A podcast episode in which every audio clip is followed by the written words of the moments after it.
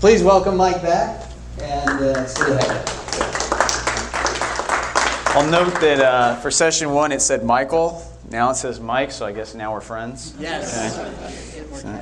Um, okay, session two. So now we get into the fun stuff. All right, threats to religious freedom. Um, a reminder of the battlefield, the four pillars that religious liberty, uh, that First Liberty fights in, and uh, really I've broken this one down more into videos um, because it's a lot easier to tell stories with, with videos than for me than me just standing up here flapping my gums. Um, but as we talk about each, the, each of these and, and, uh, and walk through them, uh, the following ex- videos that I have lined up are examples of the threats facing us, but they're also examples of uh, what I think of as profiles in courage, right? Just the, the, the type of everyday people that First Liberty encounters and represents, and the type of people that face re- threats to their religious freedom. Uh, so think about that as you watch these. You know, just th- these are people that could be in your neighborhood, in your unit, in your church, um, in your community. And then there also, uh, I think, provide some insight into what First Liberty does and, and how we fight to win. The first video that I'm going to talk about is, uh, is Gail Blair. We call this one our, our, our blind faith case. Um, so I will, I'll show the video and then we'll, we'll talk about it. Nursing was it for me. It was my identity. I did everything. If I could help them get a job or an apartment, but my husband says that I am a um, frustrated social worker. January 7th, 1984, I actually had been going to a Bible study on the book of John, and uh, it opened my heart to the Word of God being the answer, the truth. It was the best day of my life. I actually was born with a genetic disorder, retinitis pigmentosa, and I still continued nursing until I couldn't anymore because of my vision loss. If somebody says, if ever said to me, hey, you can have your eyesight, but you have to, you know, get rid of Jesus, I'd say, no, no deal. Wherever I go, I try to hand this out to people.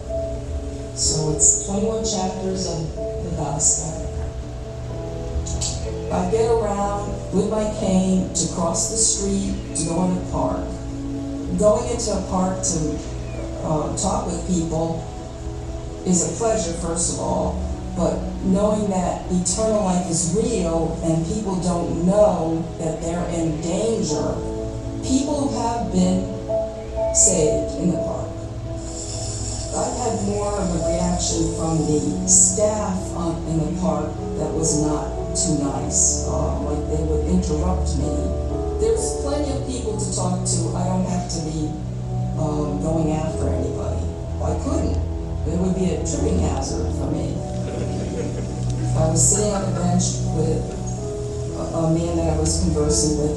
The executive director comes over and he says that he was going to call the police, and uh, that's the start of um, the two-year ban, even from the library, which that was a little bit of a surprise to me that they would ban me from both the park and the library on passing out one of the 66 books of the Bible that you have in your library that people can check out.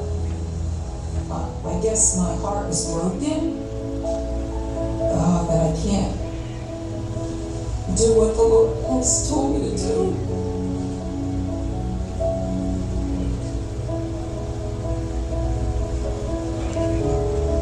So if you want to say that I, I think about daily the lost souls.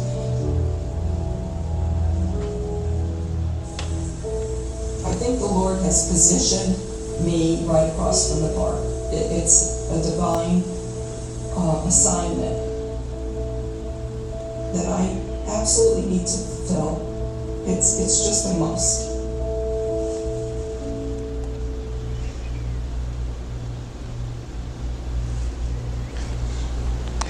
So that's the story of Gail Blair, who as she said, lives across the street from a park and a public library. She's blind, so fortunately, she's able to get across the street safely with her with her walking stick, as you as you saw, and she would just share her faith with people. Right? Remember we talked about free exercise. She was exercising her faith, right? Um, and and sharing with people. Uh, as she said, she wasn't chasing anybody because she can't. Um, so these are, and I mean, you know, you can see Gail. She's hardly a, a you know an imposing figure who's going to intimidate anybody. Um, and so, uh, but nevertheless, the executive director of the Parks Slash Library came to her and said, uh, you, "You're not allowed to do this here, and we're going to call the police on you." Right now, again, so you have this free exercise clause and the establishment clause.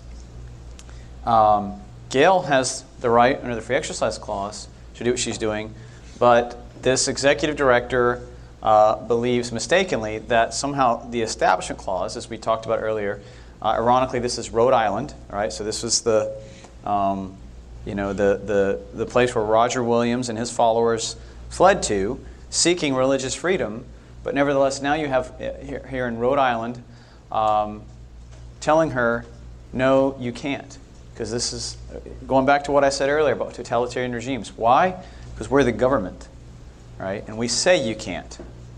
Uh, now, the good news is that First Liberty represented Gail free of charge. We fought back, and we were able to finally get the, uh, the government officials there in Providence to relent and to uh, basically allow Gail to begin doing, to recognize the Constitution in essence and to allow Gail to do this again.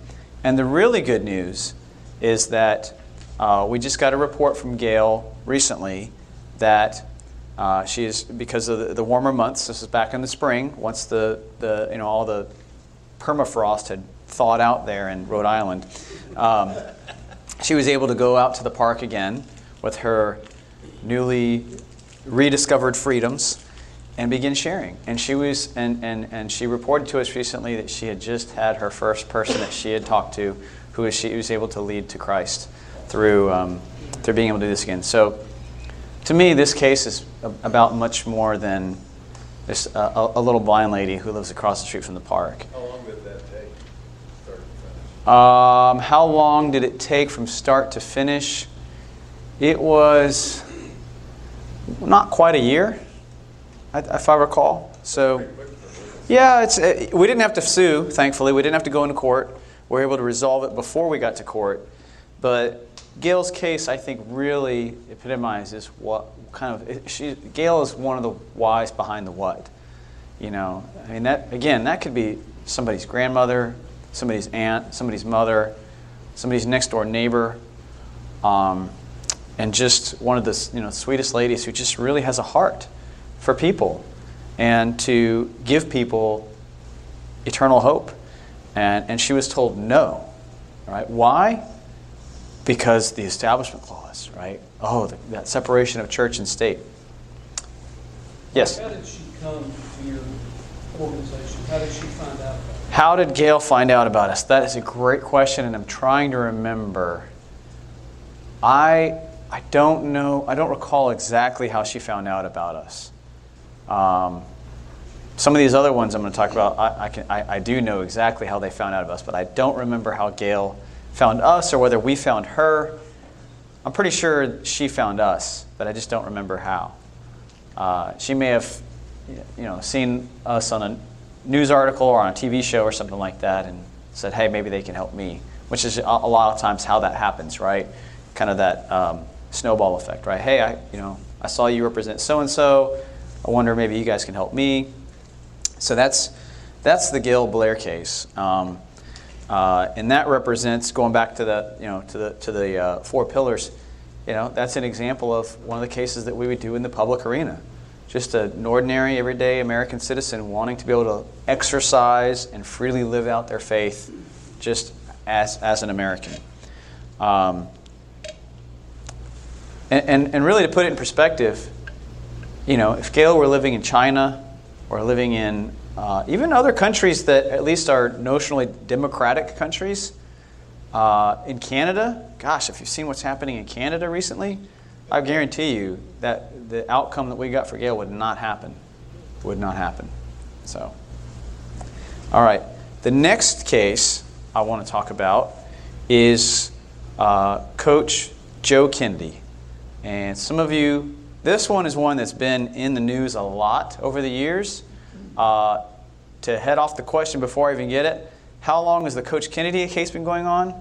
Six years now. All right, it's been going on for six years. And I'll give you, I'll, I'll tell you where we are in just a minute, but I'm going to let you guys watch the video first.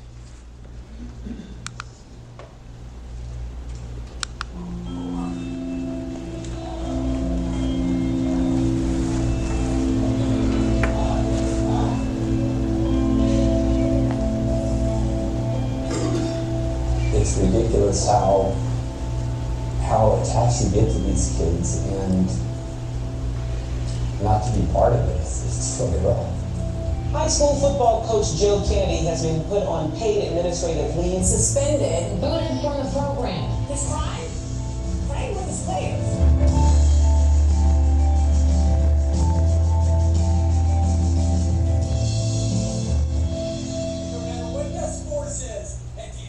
First started out, it was just myself. I first started just praying myself in, you know, thanks for what the players just did and the opportunity to be part of it. And for a while, it started being more and more kids.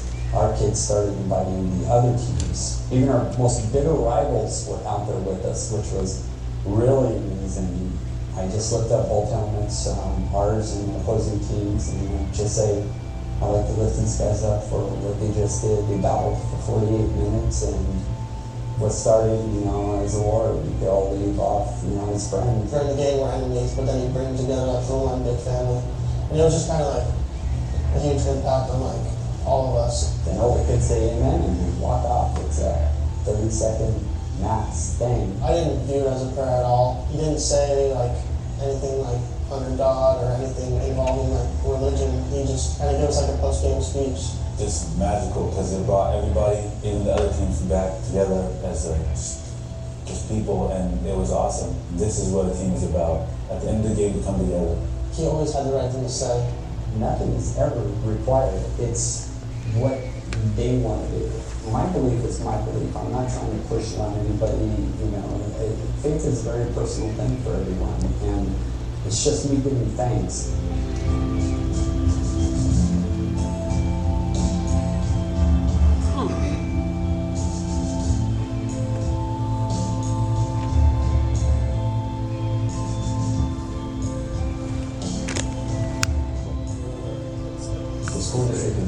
Against Coach on the basis of his religion, of his religious beliefs and the fact that he is a, a Christian who desires to knee and give thanks at the end of the football.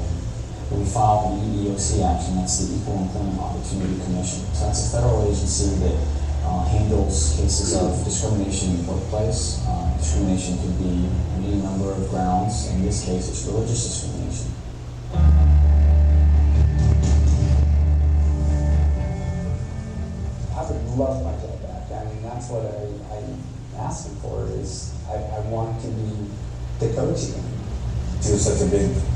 Team and big support. Everything he does is from his heart. Everything is meant to like care for the kids. He's not meaning any harm to us, and he's not trying to like impact our religion or anything.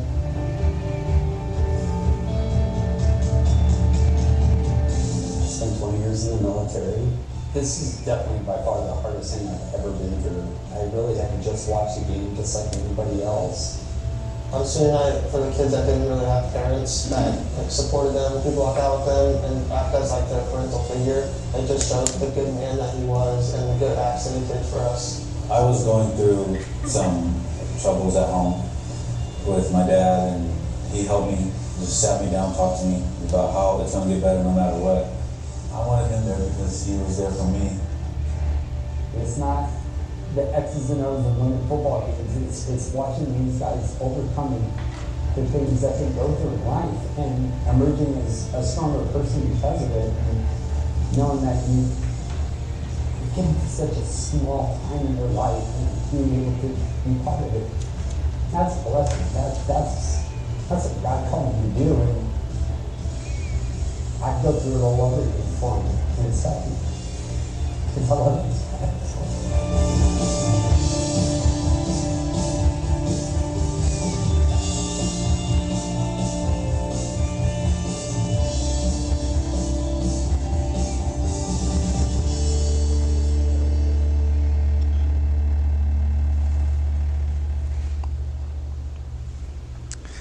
So that video was shot uh, quite a few years ago now, um, probably um, close to six years ago. And as I mentioned, the case has been going on for a better part of six years. And um, a couple of things I want to clarify out of that video. First, you heard Kennedy, who's the Fox News host, said, uh, Why was he fired? He was fired for praying with his players. Uh, that's technically not true. That was just, uh, if you've ever, you know, been quoted in the news, you'll see a lot of times they'll, they'll get little factoids wrong. He was not fired for praying with his players because the school district told him, you can pray as long as you don't pray with your players. And coach said that's perfectly fine, right? My my my uh, my commitment is not to pray with another person. My commitment is to just thank God, even if it's just by myself. And then the school district later came and said, well, now we have a problem with you praying even by yourself. And that's we stepped in. We said, why do you have a problem with him praying by himself? And they said, because somebody could see it, right? And if somebody sees it, then, we'll, then they'll think, and that was that, that thing that I, I pointed to with the laser about, they'll think that the school is formally establishing religion or endorsing religion because we're allowing you to pray and you're wearing a Bremerton High School hoodie or a polo shirt or whatever, and this, so that that's the establishment clause, right? So look again, another illustration of just how far we've come from the original founders' understanding and vision for the First Amendment to now a football coach can lose his job because if he prays and people see him, that must be what the founders intended to protect us against in the Establishment Clause, right? It's clearly a football coach. Another thing, funny thing about the case is we said, well, he's not even praying audibly. He's not praying with anybody, and he's not praying audibly. He's taking a knee and literally doing like the Tim Tebow, right? Um, and and they said, ah, but we know what he's doing. I said, how do you? He could be tying his shoe. He could be sampling grass clippings. He could be looking for a lost contact lens. How do you know what he's doing? And they said, because you told us what he's doing, right? When you, I said, well, we, were, we didn't tell you for the purposes of like, of him being fired. We told you because we requested that you allow him to do this, right, without punishment, and you're essentially now using that against us. So you want to talk about moving the goalposts? It's like the old, it, it, this case when it was leading up to it was literally like the, the, the, human example of Lucy and Charlie Brown with the football. You know, every time Charlie Brown would go to kick the ball, Lucy would pull it away at the last second. So, so the school district first says they do an invest. Uh, well, let me even start from the very beginning. So, as Coach said, he started praying by himself, by literally just by himself. Okay. Then, after several weeks of this, a couple of the players kind of like moseyed out and said, "Hey, coach, what are you doing out there after the games?" He's like, "What do you mean?" They said, "Like after the games, we notice you you are always kneeling out in the field.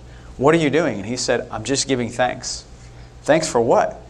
Thanks for what you guys did. And you know, Joey got hurt. I'm asking that he that he that he heals up in time for next week." Oh, okay. A couple weeks later, some of them came out. Hey, coach, some of us go to church, and we're kind of wondering, are we allowed to pray out there after the games? right? Um, and his response, classic Coach Kennedy, U.S. Marine, served for 20 years, Desert Storm veteran, says, it's a free country. You can do whatever you want, right? And he'd already received guidance from the school district. Uh, every, uh, every teacher received this guidance, right, saying uh, uh teachers and school employees can neither encourage nor discourage religious activity by students. So he just followed that. And he said, I, I can't encourage you or discourage you from praying. It's a free country. You can do whatever you want. Right? I'm going to do my thing, and you guys do your thing. And that's, and that's how it started. It started organically like that. And then over the weeks, more players join, and more players join, and more players join. And then it sort of became like the little pep rally thing at the end, you know, where he's holding up the helmets because there were so many people out there, and they were like, "Hey, coach, come say a few words," you know, come, come, come say something. So he'd be like, hold up the helmets from both teams, say, "Hey, you guys are bitter rivals on the field. Let's walk out of here as as friends, okay?" And then they would all go, you know, eh, and then you know, and that was it. And that ha- that went on for years. No issues. Not the school district said not a single complaint no evidence that any student had ever said that they felt pressured to participate. For, for like uh, five, six years that went on. One day, a school administrator from a neighboring school sees the post game little thing and, and, walks over to the, uh, the uh, uh, superintendent of Bremerton School District. Said, Hey, that's really cool. He says, What? And he says, Just that thing that you guys do out there. Because I, you know, like that's really good sportsmanship. We don't see that much these days. And proving that no good deed goes unpunished. For whatever reason, the superintendent said, hey, you know, maybe we ought to make sure that's legal. And so they actually did an investigation just to make sure it was legal, right? And the investigation, as I said, said no complaints ever from any, any students or, play, or parents. No evidence that any player had ever felt pressured or coerced into participating.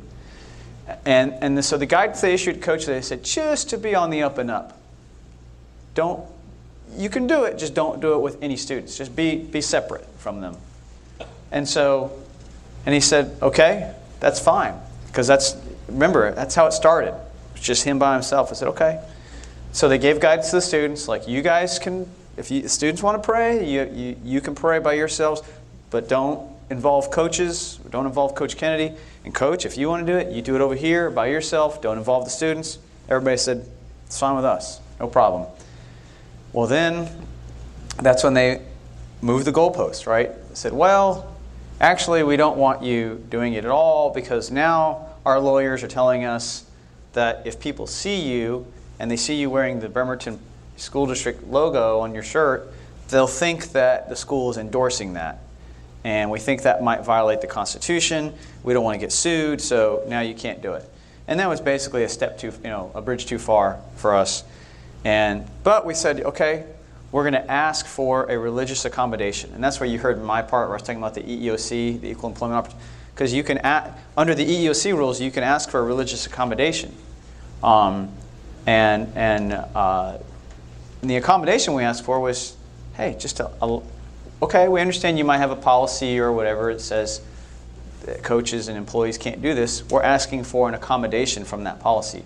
Allow him to have a 15 to 30 second silent prayer by himself after the game on the field, right? Nobody else around him, just by himself. He'll, we'll even wait until, because, you know, as you, if you've ever been to a high school football game, you know, what do the kids do? They go across the midfield and they all high five the kids from the other team you know, good game, good game, good game, I hate you, you know, and that kind of stuff. And then they and then they all peel off and go back to their own sideline and sing the fight song and hug their parents and their girlfriends in the stands and all that kind of stuff.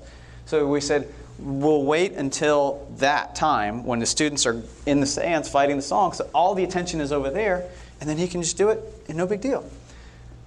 School district moved the goalposts again. They said we can't allow him to do that. Why not? Well, because his job is to supervise the students. And if he's praying, he can't supervise. And we said, Well, okay, what do you want to do? And they said, We have a solution. Okay. They said, We'll offer an accommodation. Oh, this ought to be good. What's your accommodation, school district? And they said, He can go to the locker room and pray behind closed doors where nobody can see him. Because remember, their concern was nobody seeing him. And I said, But, okay, I, have stood, okay, you saw little, little bits and pieces of the football stadium there, right?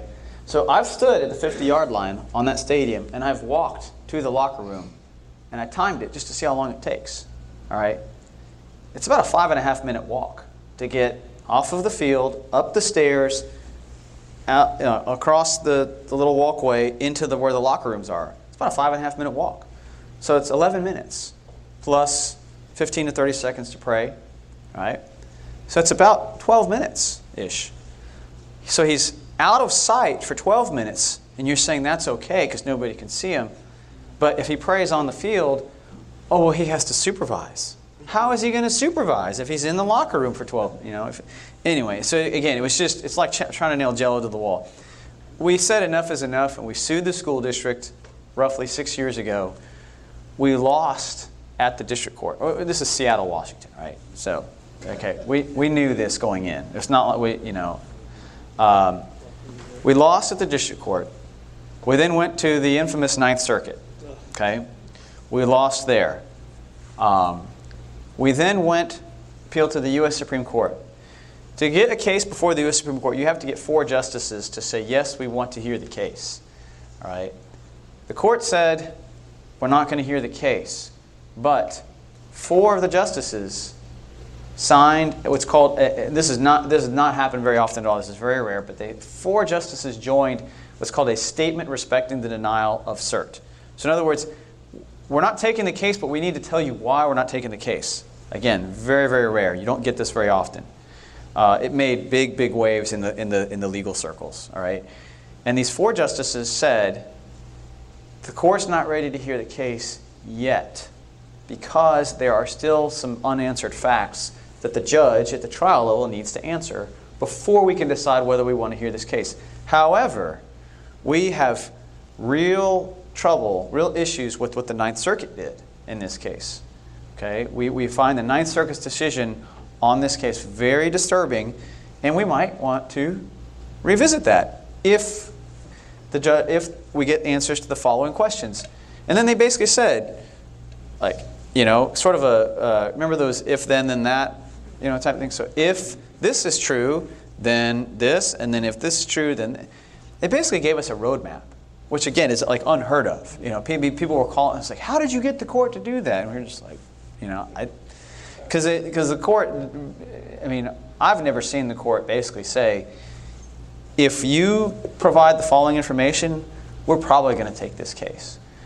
So we had to go all the way back to the district court again, get the answer to those questions, lose again, right?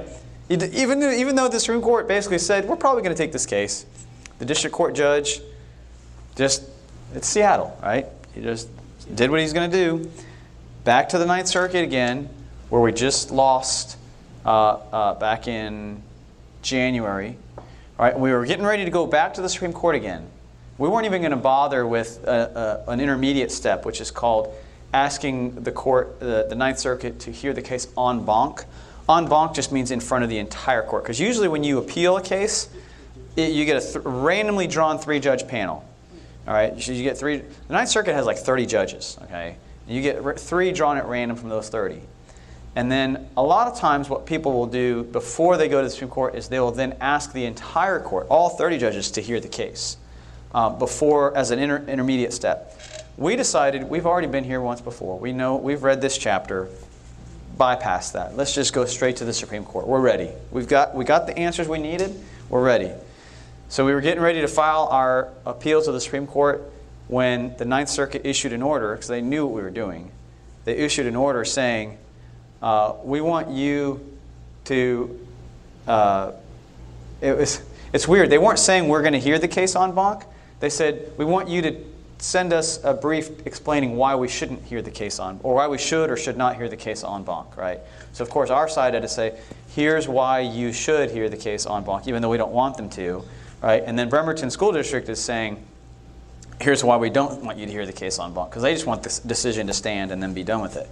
Here's the really, really interesting thing about the case too, which should tell you what this case is really, really about. When we first sued, Bremerton School District was represented by just a local, their local Tacoma, Bremerton, Tacoma area attorney, law firm. Just a small little attorney from that area. When they realized they were up against us, First Liberty, and the legal team that we had assembled, um, they, and when I say the legal team we assembled, I guess I should explain that. So the way that we do cases, so I'm gonna, I'm gonna do a little, a little detour here, and then I have to come back to where I was. So where was I was explaining the legal team we assembled. Okay, I'll come back to that point. The way First Liberty does cases is uh, most nonprofits in the religious liberty world, actually most profits in most public policy legal areas, the way that they do things is they raise as much money as they can, hire as many attorneys as they can, they stick them all in an office in New York or LA or Washington, D.C., and then whenever a case pops up, they just fly out and they do the case, and then that's it. And a decent track record for those types of firms is on either side of the political spectrum, doesn't matter what side you're on.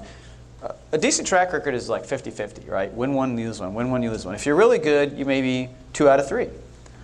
At First Liberty, we realized long ago, through God's wisdom, there's a better way to do this. All right? Um, there are literally thousands of attorneys across the country who work at the biggest, most powerful law firms in the world. Okay? These are within, like, in the legal circle, these are like the, you know, like the Fortune 50, right? If, if there was such a thing in the, in the, in the legal world. There actually is, it's just, you probably never heard of it. It's called, uh, it's called um, the, like the AmLaw 100 or the Chambers. Uh, I won't bore you with all that. So anyway, these are like the cream, creme de la creme of the legal world, of the legal profession.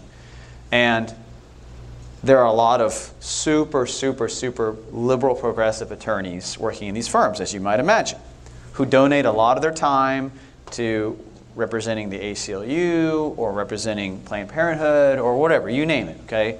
Lots of liberal causes. But guess what? There are also really, really conservative attorneys who work in those firms. And they went to law school very much like I did, believing that the Constitution is a brilliant document, that it's worth defending, that it should mean something, and that our freedoms and our First Amendment rights are, are, are extremely important and valuable.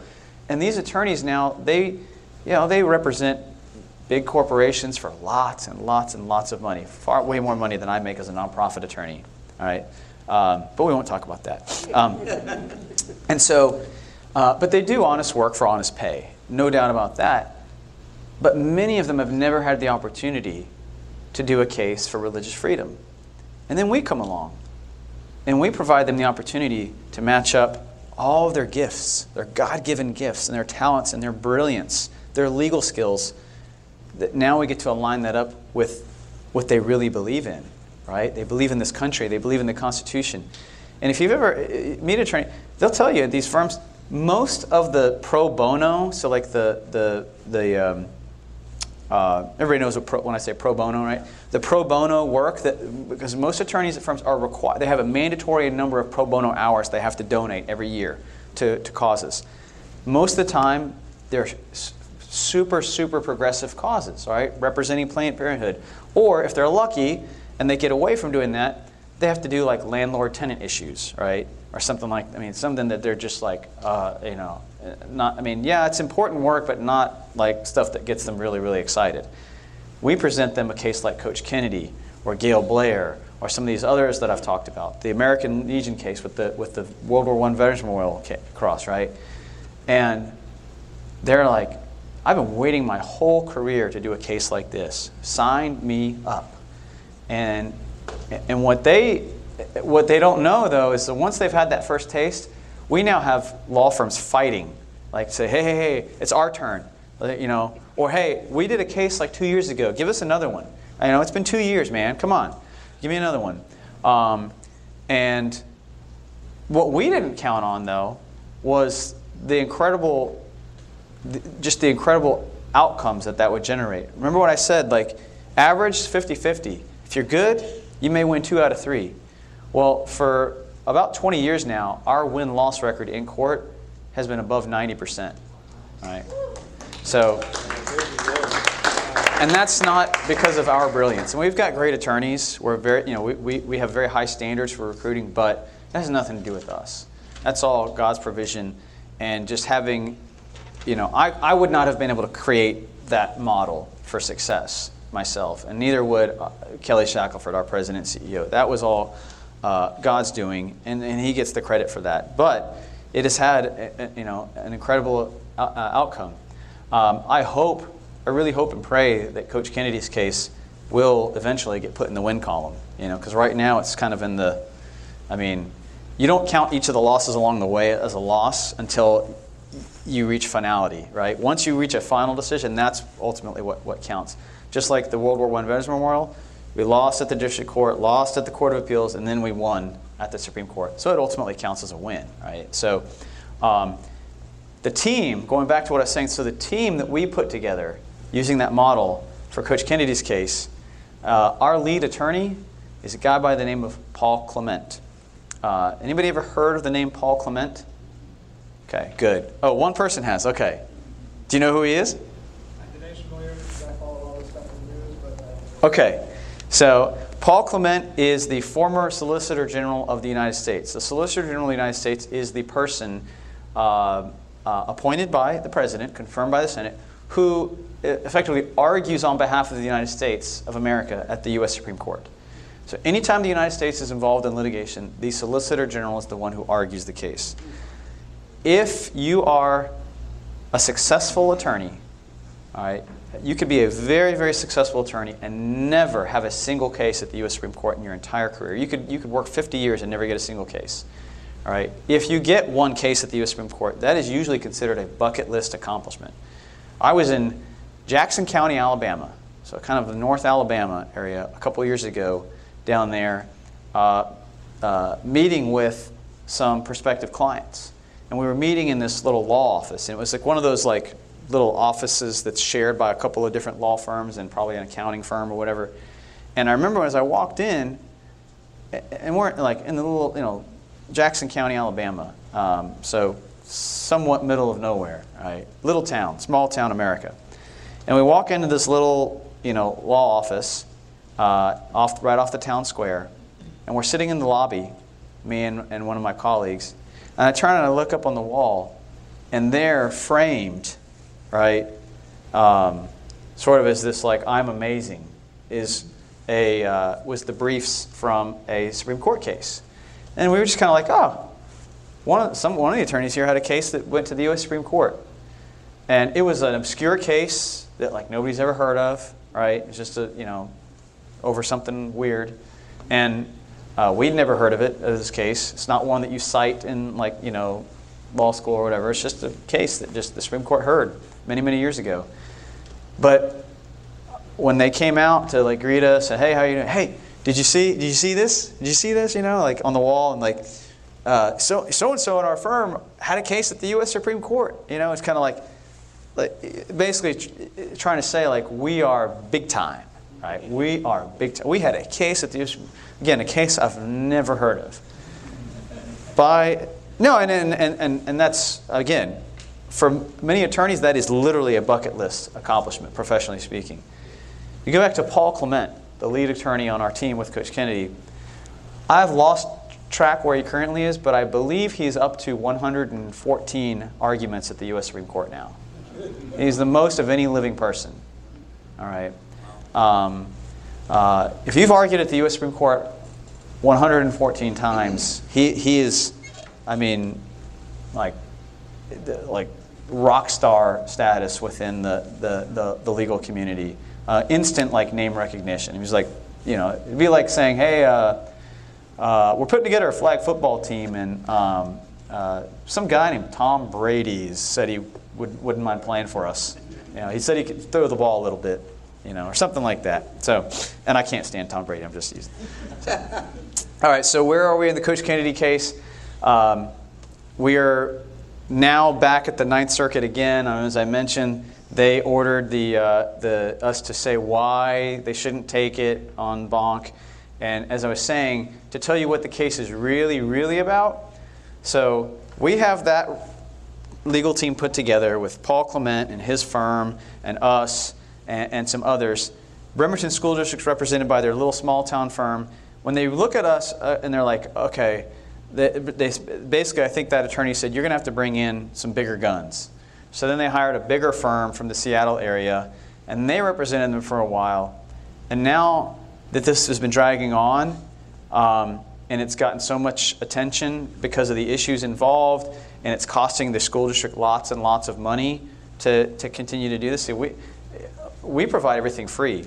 And our agreement with all these firms that we work with, like Paul Clement and others, is you have if you're going to do a case with us, you have to donate your time because we, we don't charge. so you can't charge. And they agree to do that. So he's literally donating his time. If we were to send Coach Kennedy a bill, um, it would be it would be close to eight figures. Eight figures. All right, for the amount of time that's been donated to this case. Eight figures. And so on the other side, they're running out of money. Guess who stepped in to say, we will represent Bremerton School District against Coach Kennedy? The uh, American Humanist Association. Right? The same organization that sued against the World War I Veterans Memorial. Right? The organization whose, whose mission is to advance the cause of secular humanism in America. That is who's representing a public school district. You asked earlier, what is a religion? And I said, in general terms, it's any systematic, organized set of beliefs follow, that follows a guiding set of principles. And I said, secular humanism, in general terms, can be a religion, right? The American Humanist Association, a secular humanist organization by their own definition, represents a public school district, a government school district, whose argument is we can't allow Coach Kennedy to do this because it would violate the Establishment Clause. Right? It would violate the so called separation of church and state. And yet you have an organization that, generally speaking, is a religious organization representing the school district. That's what is ultimately. Is that part of the argument you guys put forward? Uh, not at this stage. If we were starting from scratch, yeah, I think it would be fair game. But at this point, everything is. Once you get to the appellate stage uh, of it, the term we use in the law is the, it's, it's, it's called a, a uh, cold, hard, dead record. It's set. It's, it, it can't be changed at that point, very, very rarely. But that's not really new. I mean, I mean, the fact that they're the council, okay, it's like it's not new information on the facts, right? It's it's ex, ex, external to the facts of the case. Um, now, you better believe that when the time is right, we're going to make sure that the, per, the, the party that's rep, or the, the firm that's representing the school district somehow becomes very public knowledge. Remember what I told you is that we, we don't just operate in the courts. We have our own dedicated PR and communications arm that uh, is is, is, very, very effective. You should check out our YouTube channel sometime uh, just to see uh, how effective we can be. Um, we've, we've brought many a, uh, uh, a governmental agency to its knees before. Um, just so, okay, yes? Just, just to help me get a clear picture of where we started, the school district restricted the football coach from praying because they were afraid they might get sued. And now, six years later, and umpteen million dollars now, they've got Yep. their lawsuit they were afraid of. Is that? Yep. And they and They they didn't want to get sued because somebody thought it was a good idea, but now they've got their lawsuit. right. So that's not working out too Yep. well. Yep, they had to uh, they had to borrow money to to authorize more money for their attorneys.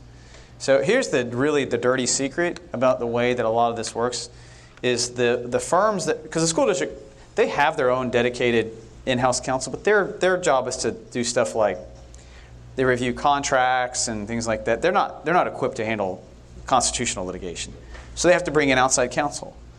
So you have an outside firm who gets retained by the school district, who, well, they have a financial incentive to keep the thing to keep it going, right? To keep the fight going. Why? Every time something happens, they, they bill them. They get it. They send them a bill. So, um, all right. So that's the Coach Kennedy case. A question over here. Yes. I'm curious what the motivation for the Humanist Society coming in and taking this case is. I mean, they're football coaches. Fundraising. The, the question is, what's the motivation for the American Humanist Associ- Association? I, if I were giving the benefit of the doubt, I would say because they really believe in the cause, but uh, of separating church and state. So sure, that's that part is true. They really do believe in that, but also they generate a, they're going to generate a ton of publicity off of this because for a long time. I mean, we have too. I'll be fair. We, we First Liberty's generated a ton. We've been on. Uh, let's see.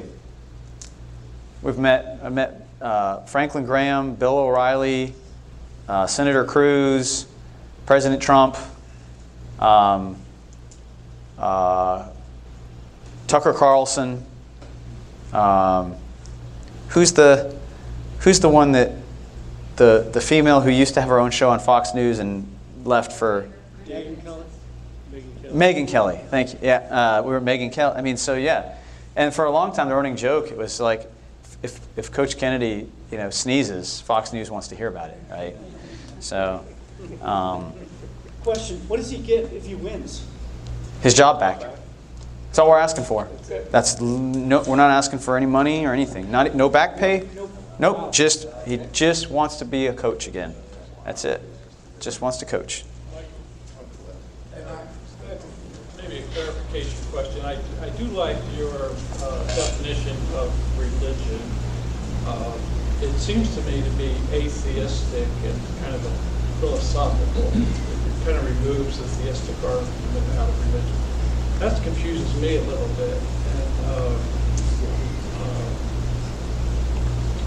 my my question is, uh, would, would the theistic argument cloud this case more than just defending a philosophy to pray or uh, practice something? I'm not, I'm not sure I, I, I- I follow, but uh, I will say my, the definition I offered of religion was, again, that was a, so there's, there's sort of two components to how to define a religion the very broad and general of just a systematic set of beliefs. And, and, and then there's the, the, the very specific, which is much more you know, uh, theological in nature, right? That, um, so, but the reason why I think we have to have a general definition of religion is one, it's not a one size fits all, and and two, um, because I do believe that secular humanism is a religion unto itself. I, I believe that it is a religion unto itself. Uh, uh, So can you use that as that, that they are practicing a religion, uh, their religion against this other man's religion? Or is that, can you make them a religion? Can we, can we use the secular humanism definition of religion as an argument against them? Not in this case, because we're not really fighting about sort of whose beliefs prevail. It's about whether or not the ultimate, the, the, the, the concrete and discrete legal issue uh, uh, within the Coach Kennedy case is really um, does the First Amendment protect the right of a public employee, because he's a public employee or was at the time, a public high school football coach, to engage in religious expression, right, when it's visible to members of the public. All right. So, so it's really it has nothing to do with what the school district's rights are. It's, it's what, what is the right of Coach Kennedy, a public employee. And can a public employee be punished or terminated, in this case, for, uh, for engaging in that, you know, or does the First Amendment protect them? And there's a whole line of cases that delineates between if you're a private citizen and you do these things, well, yeah, the First Amendment protects you. But if you're a public employee and you do these things, then it's complicated. All right. Look, I, so, when I asked about the definition for religion, his answer is almost verbatim to our AR six hundred twenty. Uh, so there's no theistic reference or anything. So it's, it's almost verbatim to what we have in our regulation in the Army. And that was not intentional. So I would never copy the Army. So, so, which I and, I and I again I offer that definition not as a personal endorsement of that. I mean I believe that like my personal belief is that religion should be it should be defined uh, with a a theistic component, right? Because that's historically what religion is, has, has meant. That there is a theistic component to it. I'm just saying that pragmatically or practically speaking, the, in, in the world in which we live, and especially the legal environment in which I operate, is I have to account for people who, who are governed by and operate by a set of principles that is atheistic, you know, but yet they, they adhere to it every bit as much as, it, as you and I do to our religious principles. So I don't know what else to call it other than a religion, you know. They're, so, um, But the Department of Defense instruction says the set of beliefs that is held with the fervor of traditional theistic Yeah. religious beliefs. I mean, another example would be the, the, the Satanic Temple or the Church of Satan or whatever, right? Is it, so then the question is, well, is Satanism, Satanism a religion? Well, uh, correct me if I'm wrong, but Satan is not a deity, right? So, they, so you can get into sort of that parsing of, of definitions of, well, does it, do you have to follow a deity? I mean, then you can get into other denominations that I won't name here and whether or not the, the, what they believe in are those deities or are they simply humans who have served as messengers for them? You know, anyway. Um, like I said, I'm not, I'm not ordained. I'm not a pastor. I'm not a chaplain. So I, I'm ill-equipped to, to uh, uh, go down that road with, with all of you. All right. Moving on. Next, so that was Coach Kennedy. Uh, next case I want to talk about.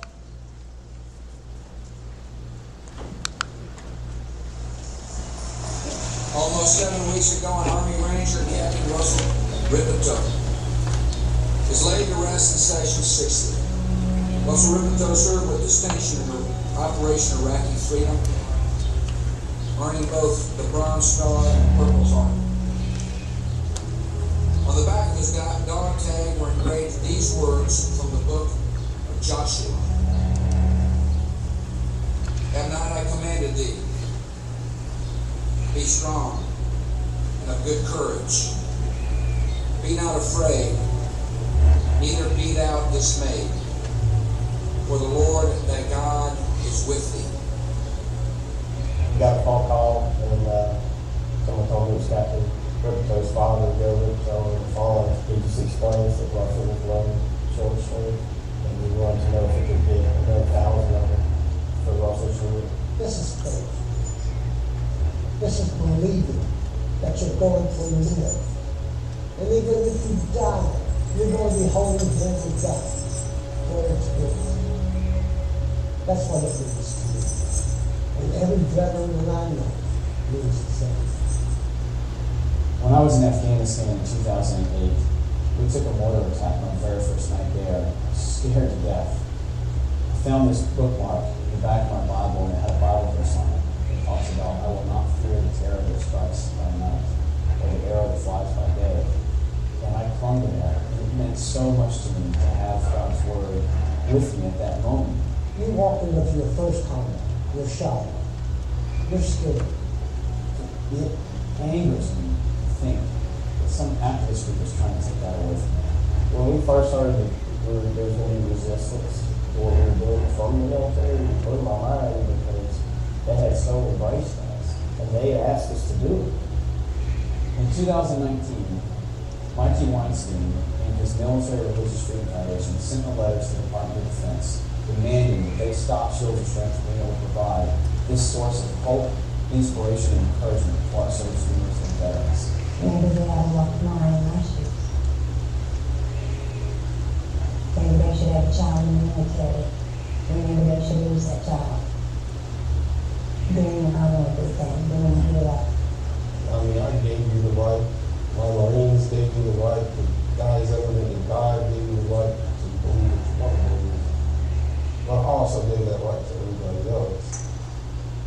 I've it ever since, along with the dog tag that was attached to his coffin. I can barely see the writing anymore. It was tarnished. But I know what it says. I know it says, I will be strong and courageous. I will not be afraid. I will not be. You have no idea what this little piece of metal is doing to you. It's not a piece of metal on a chair, it's honor and dignity and glory. We will not stop until Shields Strength is able to continue to provide this source of hope and encouragement to our. And if I could have this to my, my brother, I don't know what I would do. This is really good.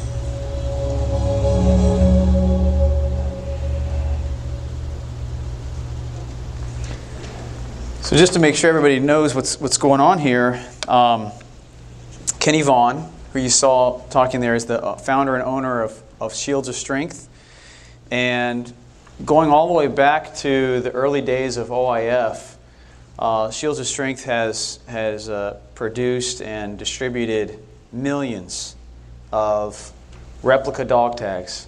Uh, for those, I mean, how many here have, have seen one or have one or, you know, seen them handed out, distributed, right? Uh, often, uh, COs, uh, commanding officers, or chaplains will request these. Say, hey, my unit's getting ready to deploy. Can I get a thousand dog tags made with my unit logo on one side and, you know, the following Bible verse on the other side? And, um, and that, I mean, that went on for, for years, right? And you, you saw President Bush delivering the Memorial Day ceremony in 2003. So that was OIF 1 for Captain Russell Rippetoe.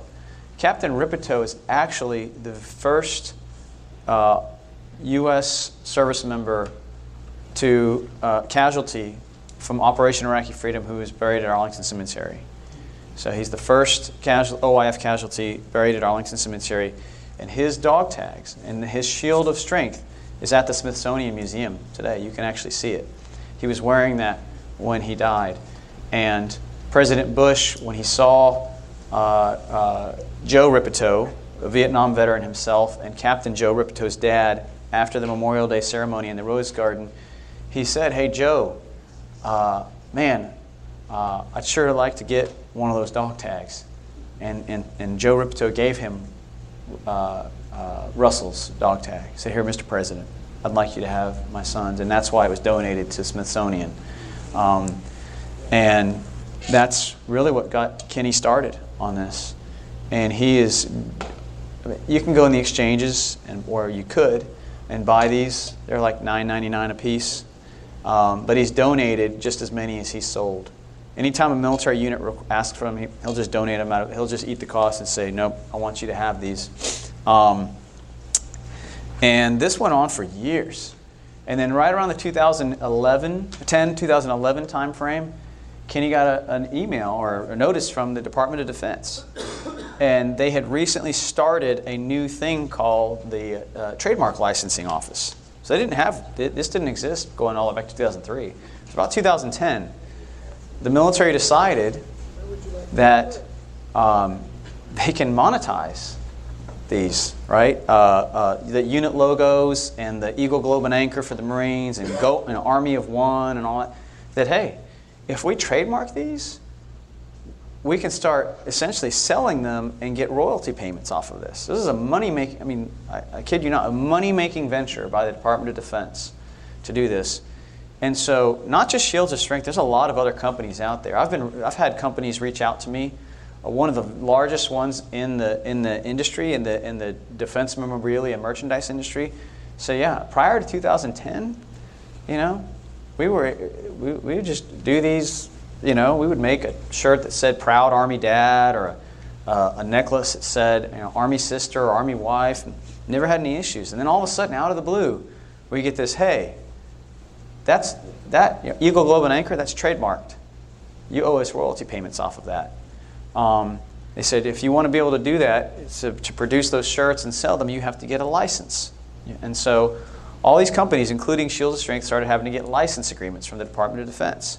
So that's what he did. He got a license agreement. And that seemed to resolve the issue until 2019. And in 2019, the guy that we talked about earlier, Mikey Weinstein, somehow he found out that, yeah, it was probably because on Amazon, you can just, you, at that time, you could just go on Amazon and say, you know, military dog tag with Bible verse. And it would, you know, pop up, oh, look, Shields of Strength. So Mikey Weinstein sent a letter to the Department of Defense and he said, I'm going to sue you unless you stop these guys. All right? You put a stop to it right now because they're violating the Establishment Clause. They're violating the separation of church and state. It's illegal, it's unconstitutional to have uh, Go Army on one side and a Bible verse on the other side. Why? Oh, because somebody might think that the Department of Defense is officially establishing religion by allowing that.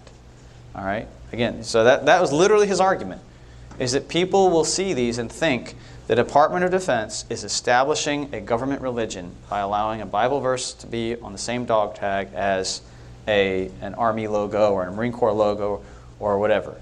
And um, I mean, it was maybe 36 hours, 72 hours before Kenny got cease and desist letters from those trademark offices. Yep, you got to stop. You're violating the law. You know, and um, here's the problem: the requests from the units didn't stop. He continues to this day. He just got one from the uh, I think it's 82nd Airborne, which sent him a request for like 750 replica dog tags, and he had just, and, and, and it breaks his heart every time he says, "I'm sorry, I'm, I can't, I'm not allowed to do this anymore because I've been shut down." So uh, we're still fighting on behalf of Kenny and Shields of Strength. Um, uh, we are getting ready to take action against the Department of Defense, so stay tuned. If you texted Liberty to 474747, you'll you will be uh, uh, uh, right up to date with when if uh, when we when we take action on that case. But man, you know if that doesn't tell you what our what we're up against now, you can't even get you can't even get service members. I mean, you saw what it means to those veterans and to the to the uh, to the next of kin for those who've paid the ultimate sacrifice. So just like Kenneth Davis said, it's not just a piece of metal on a chain to, to those who, you know, who've been, and, and you saw the, the, the part with me in there. I hate that they made me do that because I try to stay, I'm known at First Liberty as the stoic one because I try not to show my cards too much, but they're like, come on, tell a little person, come on, you were in Afghanistan, tell us a little personal story.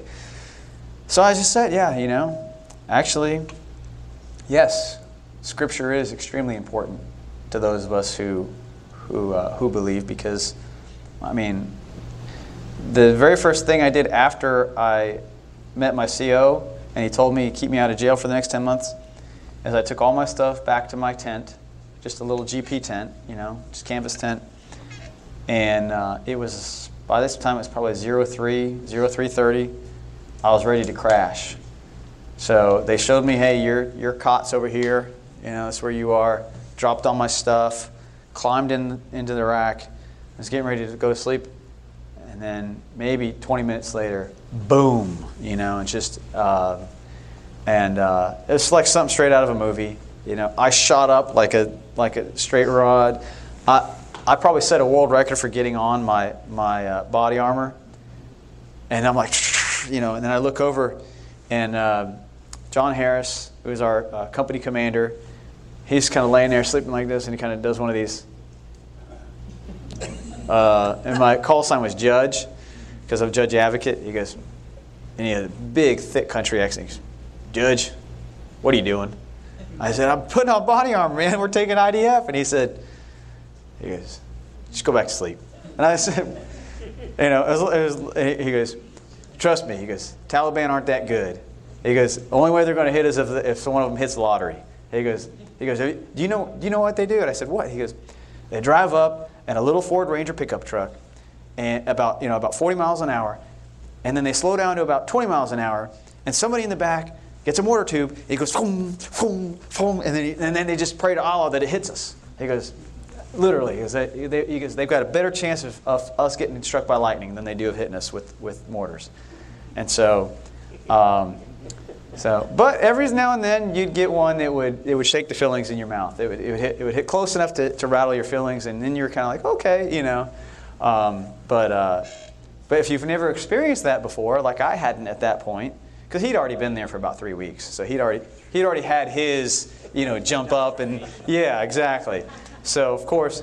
Uh, yeah, so I got to do that to the next rookie that came in, you know, when they when they came in and they jumped up in the middle of the night, you know, I did the whole, like, go back to sleep. Yeah. But uh, anyway, um, but on a serious note, when that happened to me, uh, and I couldn't get back to sleep, you know, John Harris was like, "Go back to sleep." Well, uh, your adrenaline is just, you know, so I couldn't get back to sleep for a while. All I could do is just um, pull out my Bible, and I was flipping through it, and there, stuck in the back, was, of all things, it was a bookmark that had been given to me by one of my best friends in high school, mom, when I graduated high school. And I remember when she gave it to me, and she, she said, Always keep God's word with you, it'll keep you safe. You know? And there it was sticking in the back of my Bible, and I pulled out that bookmark, and it was the 91st Psalm. Of all the, of all the Psalms to read at that moment. And I just read it that, and, and, and that's what it says, right? I will not fear the, I'm probably, I will not fear the arrow that strikes by night or the, the terror that strikes at daytime, or the, the arrow that flies by day or the terror that strikes at night, right? And I thought, there, there's some terror out there trying to strike me at night, you know, and those are arrows. Those mortars are like arrows. Uh, and, and it just, I was able to go back to sleep after I read that. That's, that's, that's what I'm going to say. So, to, you know, to tie that into shields of strength, so yes, um, I take this case personally because I've benefited personally from what Kenny provides. And so for that to happen, it outrages me. So we left off at the shields of strength and uh, talking about the, the letter that the Department of Defense received from Mikey Weinstein saying that you, um, you have to shut down shields of strength, otherwise, I'm going to sue you. And just to give folks an idea, again, I mentioned Mikey Weinstein earlier. I mentioned the name of his organization, the, uh, the misleading uh, Military Religious Freedom Foundation.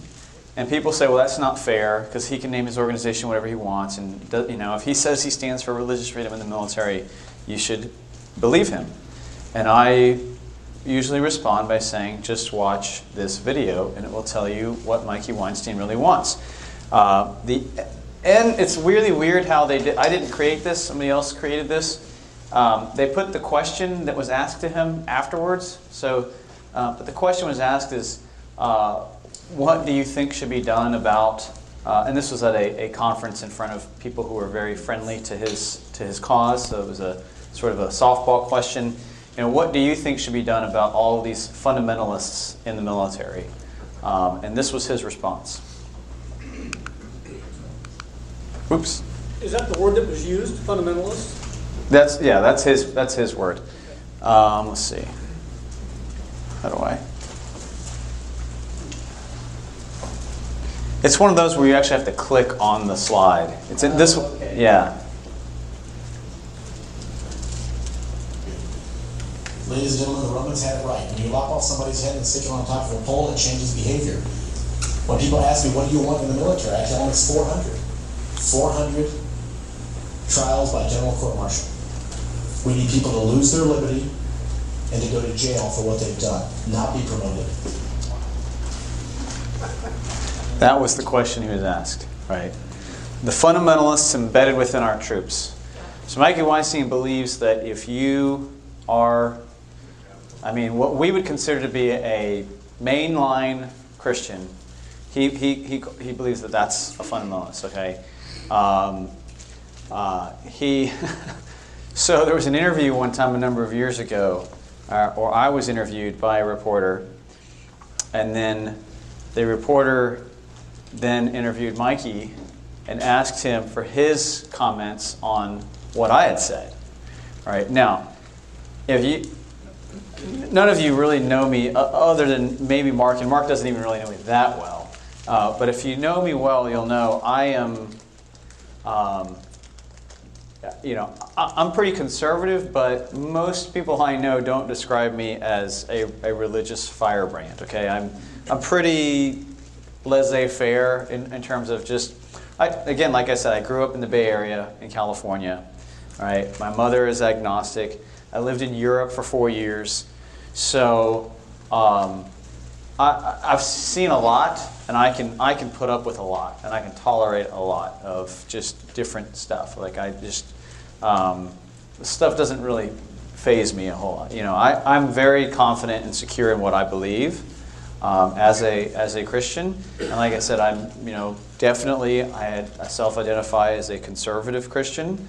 I'm, I'm, I'm conservative theologically. I'm conservative, you know, socially and politically, but um, hopefully, as you all perhaps uh, you know surmised over the last few hours, I'm not, you know, I, I, like I'm not a bomb thrower. Put it that way, right? I just. Um, so anyway, this interviewer asked Mikey, "Well, what are your thoughts on on what Mike Berry just said?" And um, I'm going to clean it up for you guys because of where we are. But he said Mike Berry is a raging MFer and a stalking horse for fundamentalism. Um, so, uh, and of course, all my colleagues thought that was like the coolest thing. They yes, they printed it out, put it on my office. You know, yeah. Um, so. Uh, yeah, so Mikey's an interesting guy, and uh, and people say, well, you know, isn't he like your your nemesis? And I say, no, not really. I don't. Um, people say, well, don't you hate him? And I say, well, first of all, hate's an awfully strong word, and no, I don't. I don't hate him. Um, and I said, but the other thing too is, um, uh, and this is, a, I'll get into a little bit of my theology here, is that I believe that, um, you know the, the opposite of love is actually not hate, right? Because uh, hate requires attention and energy and resources. The opposite of love is actually absolute indifference, just complete separation, right? And I think that's that's biblical, right? Yeah, like so, so hell is not like it's it's the absence of God. It's the absence of love, and and um, and again, so I don't hate Mikey Weinstein. I just I just sort of ignore him, right? I just, I just kind of disregard him. Uh, I address I address the issues that he raises when they need to be addressed, but um, is he my nemesis? No, by no means. He's just he's just there. You know, he's just something something to be. He's like a pothole. You know, I just. You're you're his nemesis. So, maybe if I'm his nemesis, great. I'm glad I occupy. I live rent free in his brain.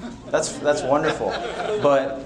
Um, so, yes. So, to your point, does he actually bring lawsuits when he threatens to? Because I'm aware that he sends threatening letters, and we actually received one at my, my base. My public affairs office got a this incoherent stream of consciousness rant from him about a chaplain's corner article in our. He loves adjectives.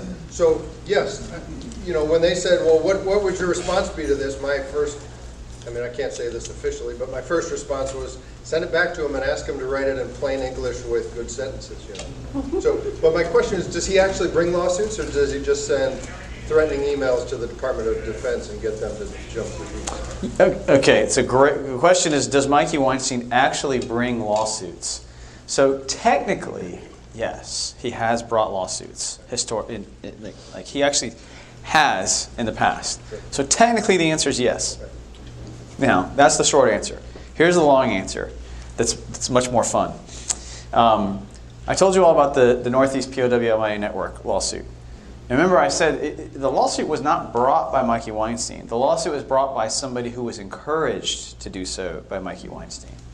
All right. Um, so Mikey is actually has, is not involved directly in the, in the lawsuit. He's just a cheerleader for the guy who brought the lawsuit. Um, and um, but when the lawsuit, before the lawsuit was, was brought, though, uh, this is what was fascinating. The general counsel, somebody, not the general counsel, but somebody who works in the office of general counsel at the Department of VA called me. I remember, I, I, I, remember, I remember this vividly. I was in, I live sort of out in the country and we have a barn. So I was out in the barn doing some work and my phone rings and it's a Washington, D.C. number. And I thought, ah, I better answer that one. So I answer it and it was she identifies as you know I'm I'm so and so I work in the Office of General Counsel, the Department of Veterans Affairs. You know, I would it, it, you know if you have time, I would like to ask you a question. I said sure. She said, Are you familiar with Mr. Mikey Michael Weinstein and his litigation record? I said, What an odd question to get from the Office of General Counsel at the VA. And I said, Well, yes, as a matter of fact, I am. She said, Okay, I was told that you are familiar with his lawsuit record. And I'm, she goes, I can't find it anywhere. I'm very curious to know. And I said, Okay, um, sure, I'll play. You know, I said, and it, uh, he's, he is one for seven, the one being a FOIA lawsuit. So if you count FOIA, he's one, one, right? So FOIA, if you can't, like FOIA, it's like, if you can't win a FOIA lawsuit, you should be disbarred. Is my is my opinion. Okay, like FOIA is the most violated law like in the world. Okay, like the, like it's almost impossible not to violate FOIA because it has so many little like technical mousetraps that you can't like not have, the government can't not not, not violate it. Freedom of, Inform- Freedom of Information Act. Yeah, yeah, FOIA. Sorry, Freedom of Information Act. Um, so it's almost impossible to not technically win a FOIA lawsuit, right? And, and what do you get out of a FOIA lawsuit? You get the information you asked for. That's pretty much it, right? Hey, I want some papers that say this, and then the government has a certain amount of time, and it's actually not a whole lot of time. It's like maybe like 30 days or 60 days. I can't remember off the top of my head that they have to like provide it to you or a like a written response as to why they can't produce the documents. Government never makes the deadline. So then technically you win on default, right? Oh, look, they, the government blew its deadline. Hey, now you owe me the stuff I was asking for. So he technically won a FOIA lawsuit. Every other lawsuit he's filed, he has, uh, the only way I can describe it is a I'm gonna I'm gonna take a little bit of license here and, and, and offer a euphemism. Please go with me on this one. If he were if if he were courting a girl, he hasn't even gotten to first base, okay? Like that's how like I mean he, he gets dumped out before he even gets to like the first step.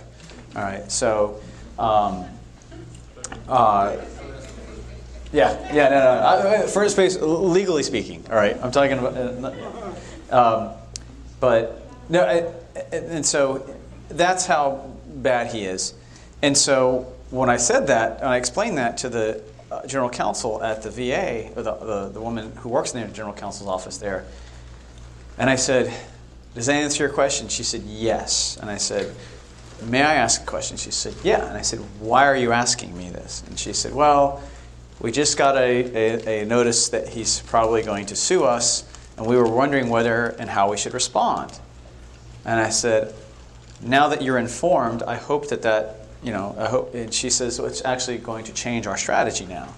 And I said, Really? She says, Yeah, at first we weren't really sure. We were a little bit worried that maybe we should try to settle or negotiate with this guy. She goes, But now that you've told me this, she's like, I think we're just going to ignore him. And I said, If you receive a letter from Mikey Weinstein that says, I'm going to sue you, I said, Do you know what you need to do with that letter? And she said, She was like, What? What? And I said, You need to wad it up into a ball, find the nearest trash receptacle, and do your very best Michael Jordan. Right? And I said, that is the, the most important response that you can have to a, a letter from Mikey Weinstein threatening to sue. Um, and so they ignored him, and, you know, so. That. Did I see a question over here? Yes. This was similar to what I was getting at with the football thing, is the motivation behind it, you- mentioned that he can fundraise off of it, but the bigger goal is to spook other people who might be tempted to, you know what I mean? Like, the idea is to scare people or to create a chill, is that correct? Yes, thank you for bringing that up. So, so Mikey Weinstein, much like another organization who has a similar sort of uh, uh, sounding name, the FFRF. So that he's got the MRFF, the Military Religious Freedom Foundation. The FFRF is the at least appropriately named for them Freedom from Religion Foundation. Right. So as their name entails, they're actually advocating for a country that has no religion at all. Right. So they just they, they want religion completely wiped out of the public sphere, out of you know uh, uh, government spaces, public spaces, etc. They want religion banished only into the four walls of a, a house of worship. Um, but the Freedom from Religion Foundation, uh, we get asked this, that question a lot, uh, uh, a lot more about them, because they're a lot bigger and more active than Mikey Weinstein is. And the question is usually, um, you know, why do they do this, or how successful are they at doing this? So here's their model, because we actually had an intern research this a number of years ago. So here's their model. They send roughly 2,000 letters. What- what In legal, in legal speak, we call them demand letters. So it's a letter demanding, I demand that you do X or I will sue you, right? So they send roughly 2,000 demand letters every year. But by their own financial disclosures, because they have to file a 990 just like every other nonprofit, by their own financial disclosures, their budget only allows them to bring maybe five lawsuits in any given year. Five top, I mean, five is probably on the high end, right? So they send 2,000 letters saying, I'm going to sue you if you don't do what I say. But they only have a budget that allows them to bring five. So your lo- the next logical question should be, Why, then why do they send 2,000 if they only, why wouldn't you know why wouldn't they only send five letters because they only have a budget to bring five? Well, because they know, right? If I send 2,000 letters and I get a 1% success rate in getting people to do what I what I what I demand that they do without me filing a lawsuit, 1% success rate. Do you have any math whizzes in here? 1% of 2,000? 20, right? Their budget only allows five lawsuits. Let's say they bring five lawsuits and they win all five lawsuits in a year. They're still beating that by four to one, just by sending the letters. It's the cost of a postage stamp. All they have to do is spend the, the cost of sending 2,000 letters via U.S. mail, and if they get 1% success rate, and I guarantee you their success rate is higher than 1%, right? It, it, it may be 25, 30% success rate, right? Maybe even higher. So imagine that they're just playing the numbers game. If I can just flood the zone with as many of these demand letters as I can, I don't have to worry about it. I don't have to follow up with a lawsuit, right? That's a fire and forget missile. Ha- almost half of the people I send a letter to are going to do it just based on fear and, and misinformation and just, oh my gosh, I don't want to get sued. Better do what they'll say. And then they do it, right? And then what they do is they take their budget and they focus those the, the budget that they have on the five cases they really, really care about, right? And that's, that's in essence how they operate. Mikey Weinstein is very similar. That's how he operates.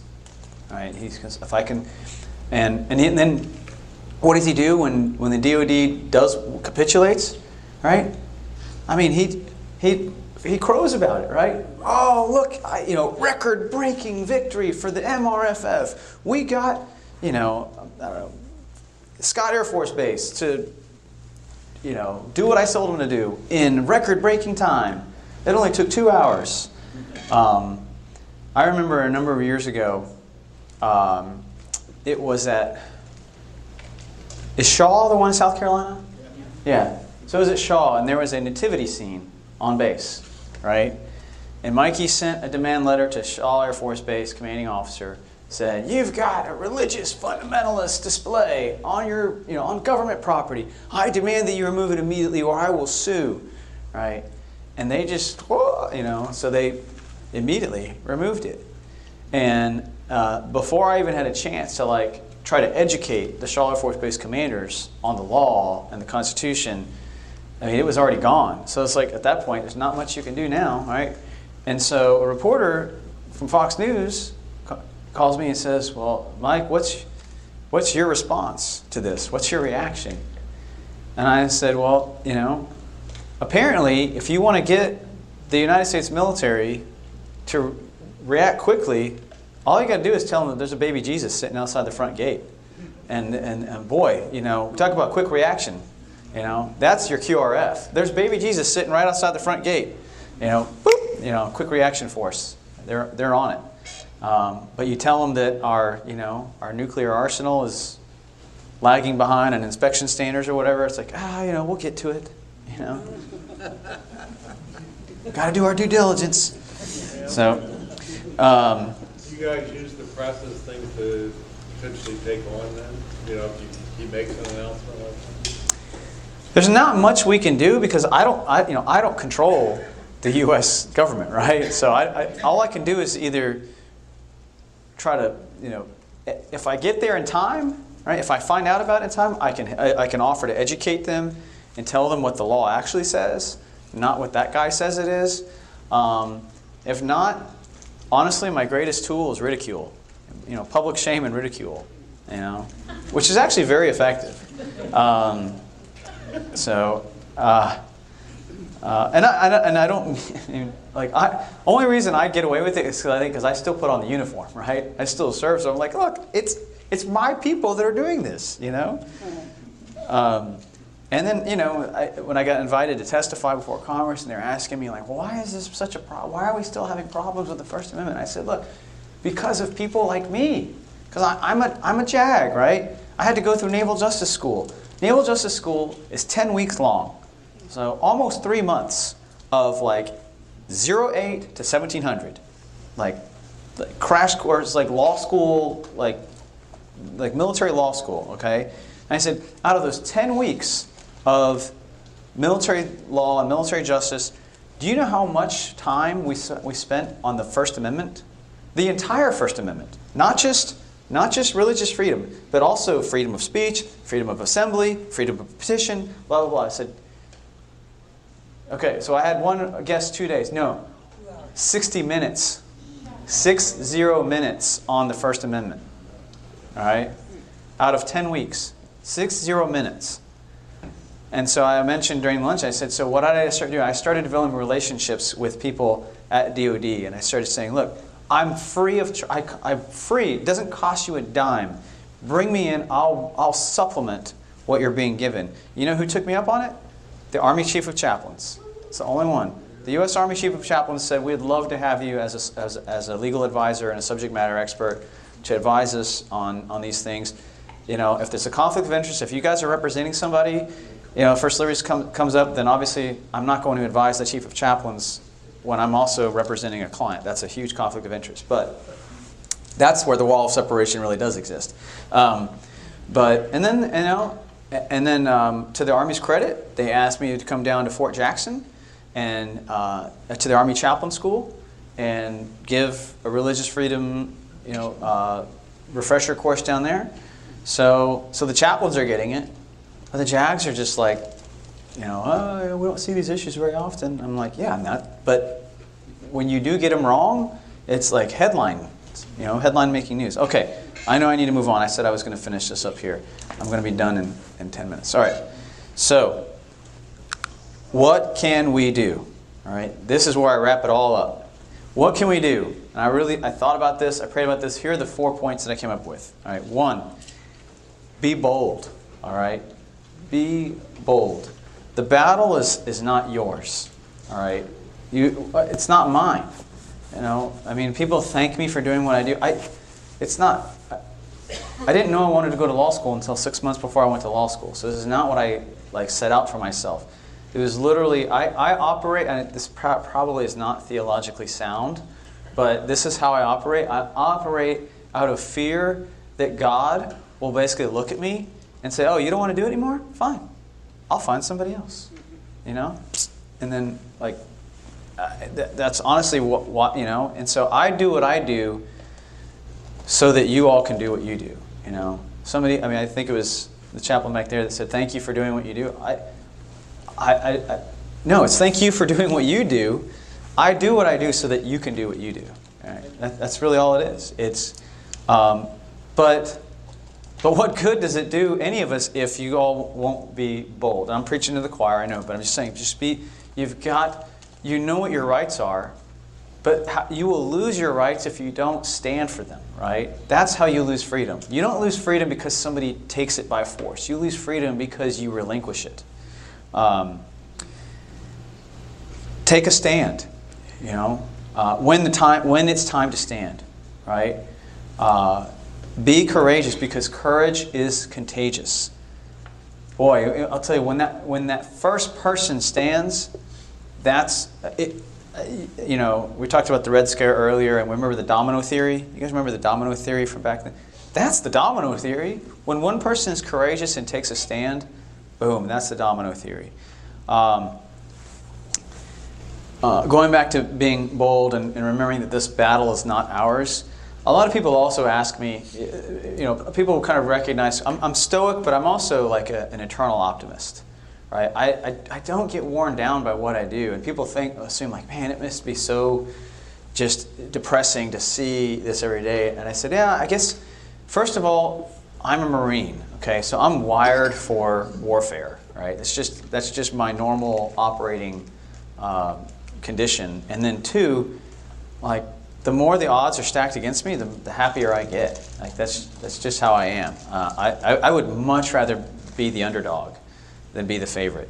Um, and and maybe that's why probably one of my favorite C.S. Lewis quotes of all time.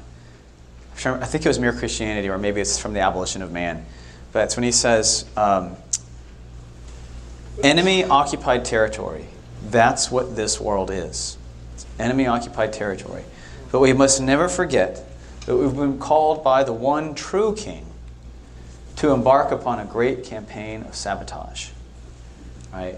And I said, and so I just tell people, I, I, I know we use the word conservative because it implies that we're trying to conserve or retain or hold on to something, and I certainly understand that and I get that, that there's something that's being lost. I said, but really, my mindset is not of I'm trying to hold on to what I've got, is that I, I'm already seeing myself as behind enemy lines.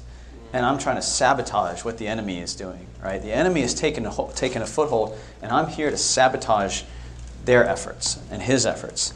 Um, so that's, that's my operating sort of philosophy. And I realize that's not for everybody, but that's, that, that's, that's what gets me up in the morning, right? When, when, when, my, clock, when my alarm goes off on Monday morning, I, I, I'm usually excited to go to work because I know I get, I get one more chance at sabotage. Um, and uh, finally, what can we do? Tell others, right? Tell others. Education is the most important thing that First Liberty does. If I, if I were to represent Coach Kennedy and win his case and not say a word about it, right? People say, ah, isn't that kind of glory hungry? You know, going on Fox News and going, you know, going, you know, meeting President Trump and all that. And I said, it is if that's your motivation for doing it, right? Is to is to get glory and to draw attention to yourself. But I'm doing it. I'm trying to raise attention and awareness because what happens is the following: if I win Coach Kennedy's case and I say nothing about it, and I end up like that framed Supreme Court thing on that guy, that attorney in, in Jackson County, Alabama. I can't. I don't know. I don't know the name of that case. I couldn't even tell you what that case is about. What if it's like the most important case that's ever been decided? Right? I don't know a thing about it. But if I win Coach Kennedy's case, right, and we shout it from the rooftops, you do have rights. You can take a stand for these rights, and you can win, right? With if your bold stand and our help, and the help of people like Paul Clement and others like him, we can we can fight these battles and we can win. What do you think the, the, the amplifying effect that that has across the landscapes? People begin to say, you know what? Coach Kennedy is right. You know, if they, or the, the opposite can happen. If they can, I can, I've lost count of how many football coaches, baseball coaches, basketball coaches from across the country. Hey, I'm just an old baseball coach from South Carolina. I take a knee after every game. Uh, am I going to get fired? Am I allowed to do that? You know, you got some guy from you know from Boston. You know, hey, I like to play a little basketball with my boys in Boston, and after the game we pray. You know, can the school district fire me? He's like, um, no, they they're not supposed to. You know, let's let's talk. Right. So what happens is when we raise awareness and educate people, they begin to start thinking about, is that right? You know that. So this is what I teach my kids. Remember the homeschool dad. So I'm kind of a nerd on these things, but I teach my kids. I said, look, anytime somebody tries to offer you a a like a, a legal or a value proposition on something, right? The following is the law, or the following is the way it is, or whatever. I, I said, there's always two questions. Always two questions, right? Says who and by what standard, right? Says who and by what standard, right? And if they say, says the government and by the government standard, I'm skeptical, right? I'm immediately skeptical, right? And so, um, so my final word of encouragement to all of you is from the book of uh, Habakkuk. All right, and I read this fairly recently, and it, and it really encouraged me. And you're going to think, man, this guy's morbid if he thinks this is encouraging. But this is my, this is what encouraged the guy who loves to be surrounded, right? Um, uh, Habakkuk 1, chapter 1, verses 2 through 11, right? So just please bear with me here. It says, Habakkuk says, How long, Lord, must I call for help and you do not listen, or cry out to you about violence and you do not save? Why do you force me to look at injustice? Why do you tolerate wrongdoing? Oppression and violence are right in front of me. Strife is ongoing and conflict escalates. This is why the law is ineffective and justice never emerges. For the wicked restrict the righteous, therefore justice comes out perverted. Boy, if I had a penny for every time I'd heard somebody say something very similar to me, right? But here's God's answer to Habakkuk Habakkuk, look at the nations and observe. Be utterly astounded, for I am doing something in your days that you will not believe when, you're, when you hear about it. Look, I am raising up the Chaldeans, that bitter, impetuous nation that marches across the earth's, earth's open spaces to seize territories not its own. Not its own. They are fierce and terrifying. Their views of justice and sovereignty stem from themselves. Their horses are swifter than leopards and more fierce than the wolves of the night. Their horsemen charge ahead. Their horsemen come from distant lands. They fly like eagles, swooping to devour. All of them come to do violence. Their faces are set in determination.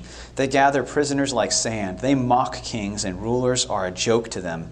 They laugh at every fortress and build siege ramps to capture it. Then they sweep by like the wind and pass through. They are guilty. Their strength is their God. Right? So people say, How on earth is that encouraging to you?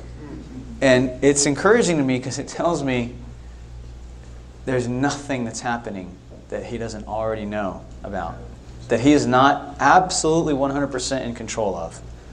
Right? That he hasn't foreseen, that he hasn't foreknown, and that and, and, and I'm sitting here like shaking my fist saying, you know, how can you let this happen? Don't you see what's happening? He's like, what do you mean do I know? You know? It's, it reminds me of Job. When Job was shaking his fist at God, and Job, what did God say to Job? Where were you when I created the universe? Right? And now you're questioning me?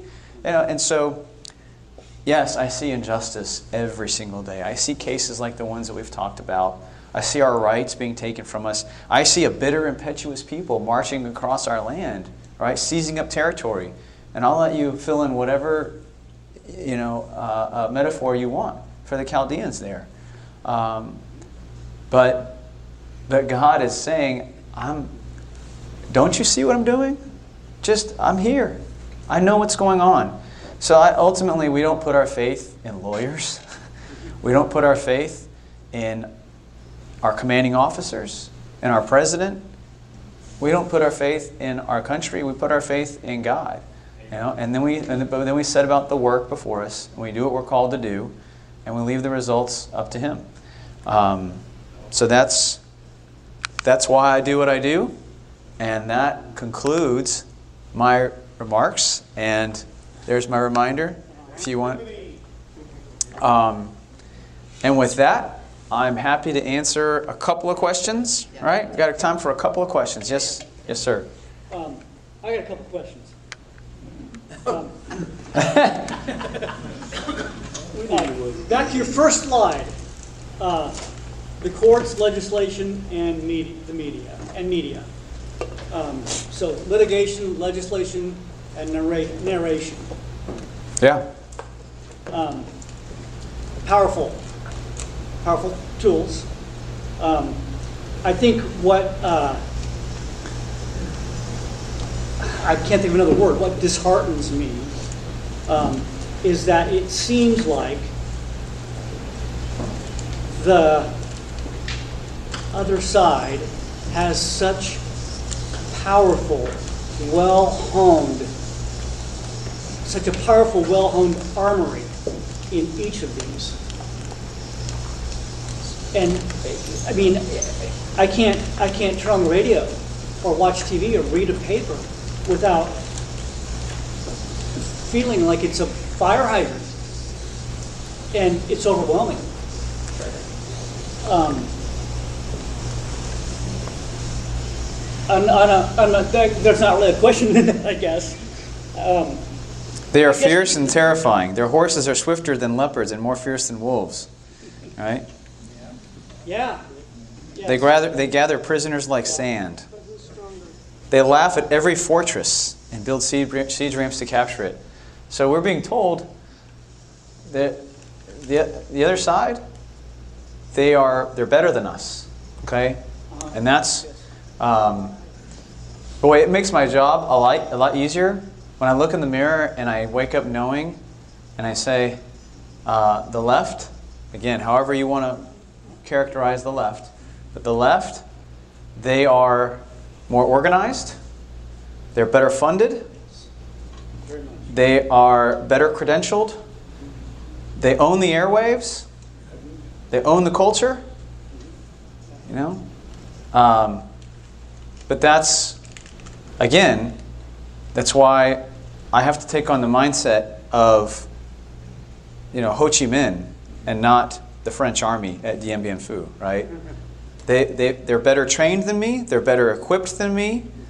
Um, but I, and I have to, you know, one of the things at, at First Liberty is we love, we have four core values, okay?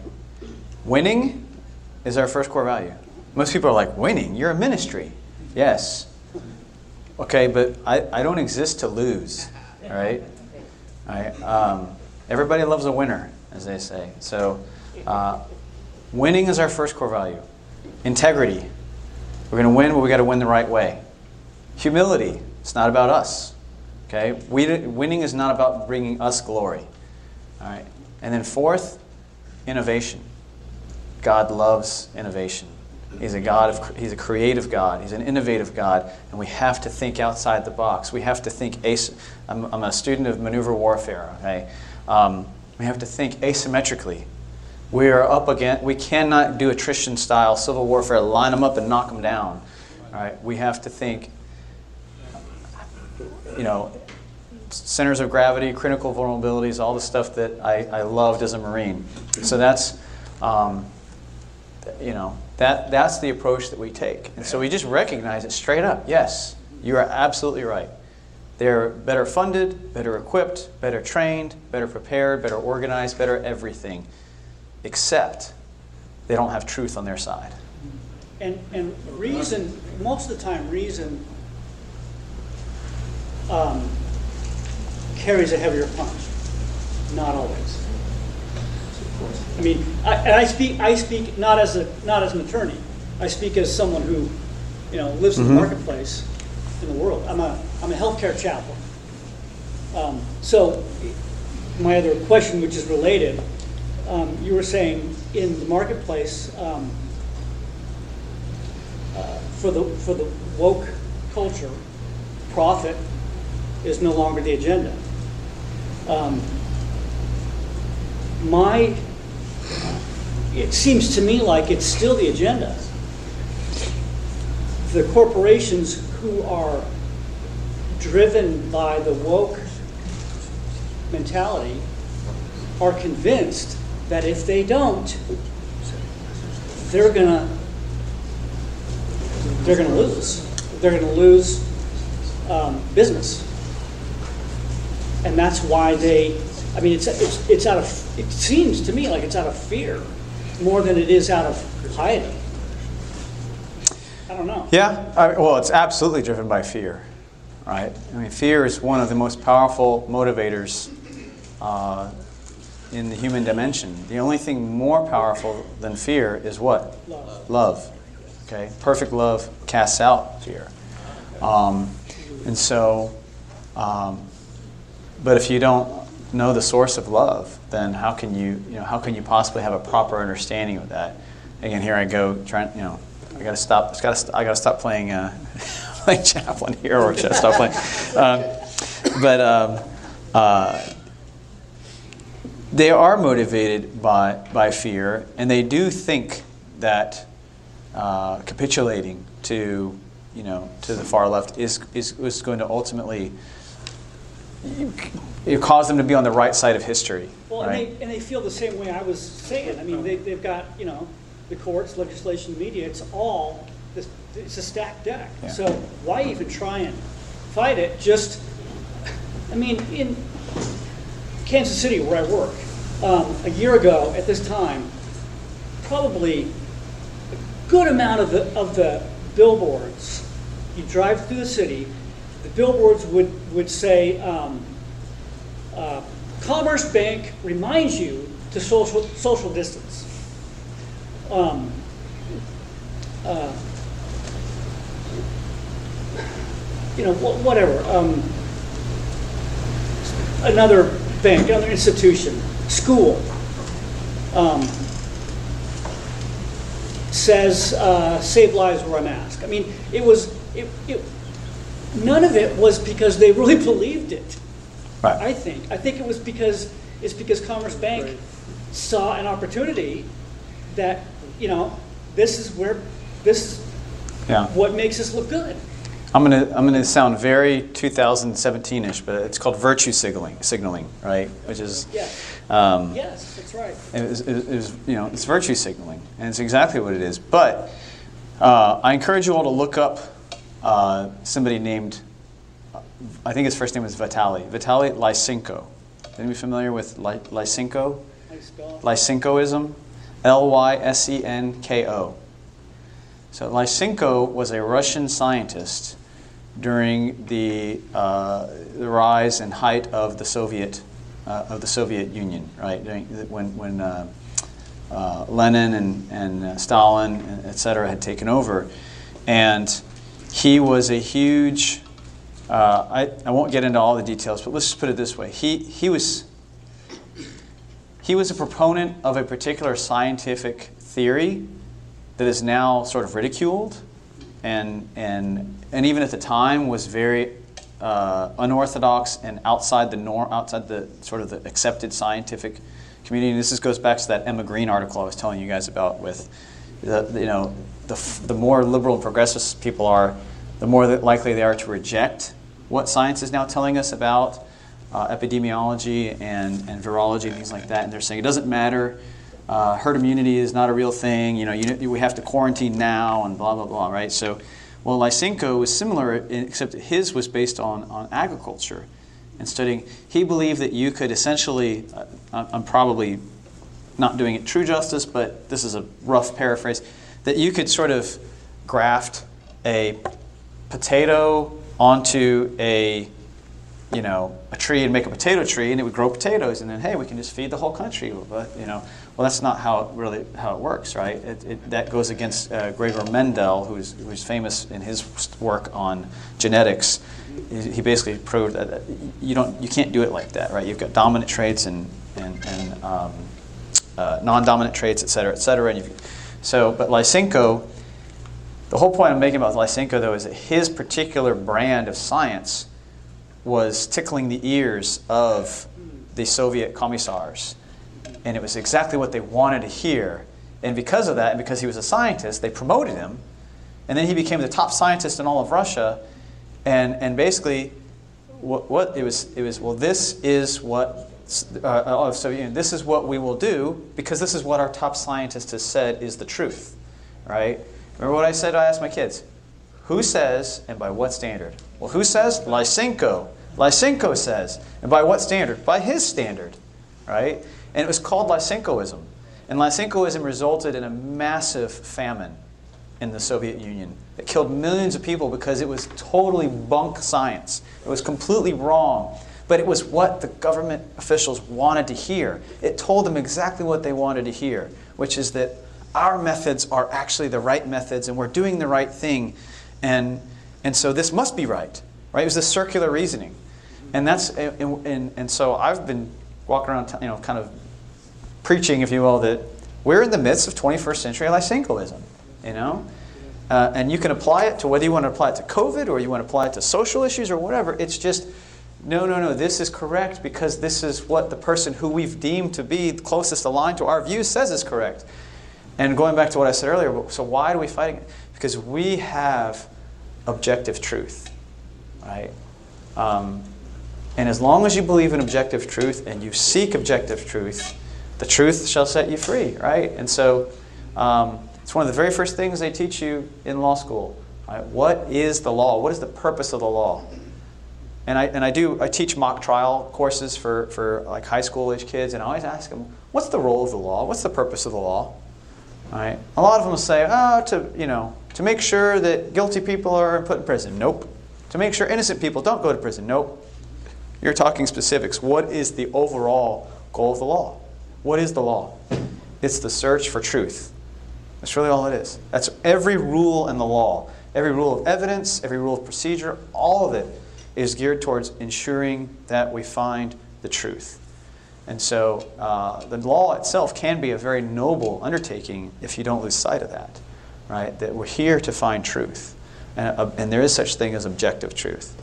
So I either have people who are really, really tired or really like really because I got like in the Marine Corps, if you got if you were, if you started to fall asleep, you had to stand uh, during the class. So, yes, sir. It's just because I drove all day yesterday, Uh, I guess I, I mentioned, but uh, I I'm a hospice chaplain, and so I was in a debate with some of my colleagues, and uh, we were mentioning the fact that with all this woke culture, would we get to a point where perhaps Medicare, Medicaid, who funds most of hospice, might eventually say, well, to have a chaplain being paid for by Medicare and Medicaid, isn't that uh, breaking the establishment clause, separating the church and religion? And I- I'm not so sure that would happen. I said, I'm not sure, I think that would be it, but I was, I was personally more concerned that perhaps, and maybe not the government enforcing, but if you're a chaplain from a certain denomination who's maybe not as woke as the rest of it, maybe your company or the government might say, well, you're not qualified to service patients because you won't agree with all of the current things. I want to get your thoughts on that. Yes, and thank you. I know you, we mentioned that at lunch, and I said, please ask me that during Q&A because it's, it's an important uh, issue that I want to talk about. So uh, it's really two questions that I'll address in turn. So one is, is being a government-funded chaplain, let's just put it that way, right? A government or taxpayer-funded chaplain, a violation of the Establishment Clause. And uh, uh, when I teach at the chaplain school at Fort Jackson, when I taught at the Naval Academy, when I teach religious liberty around the country, this is a question that comes up repeatedly. And um, the answer is no.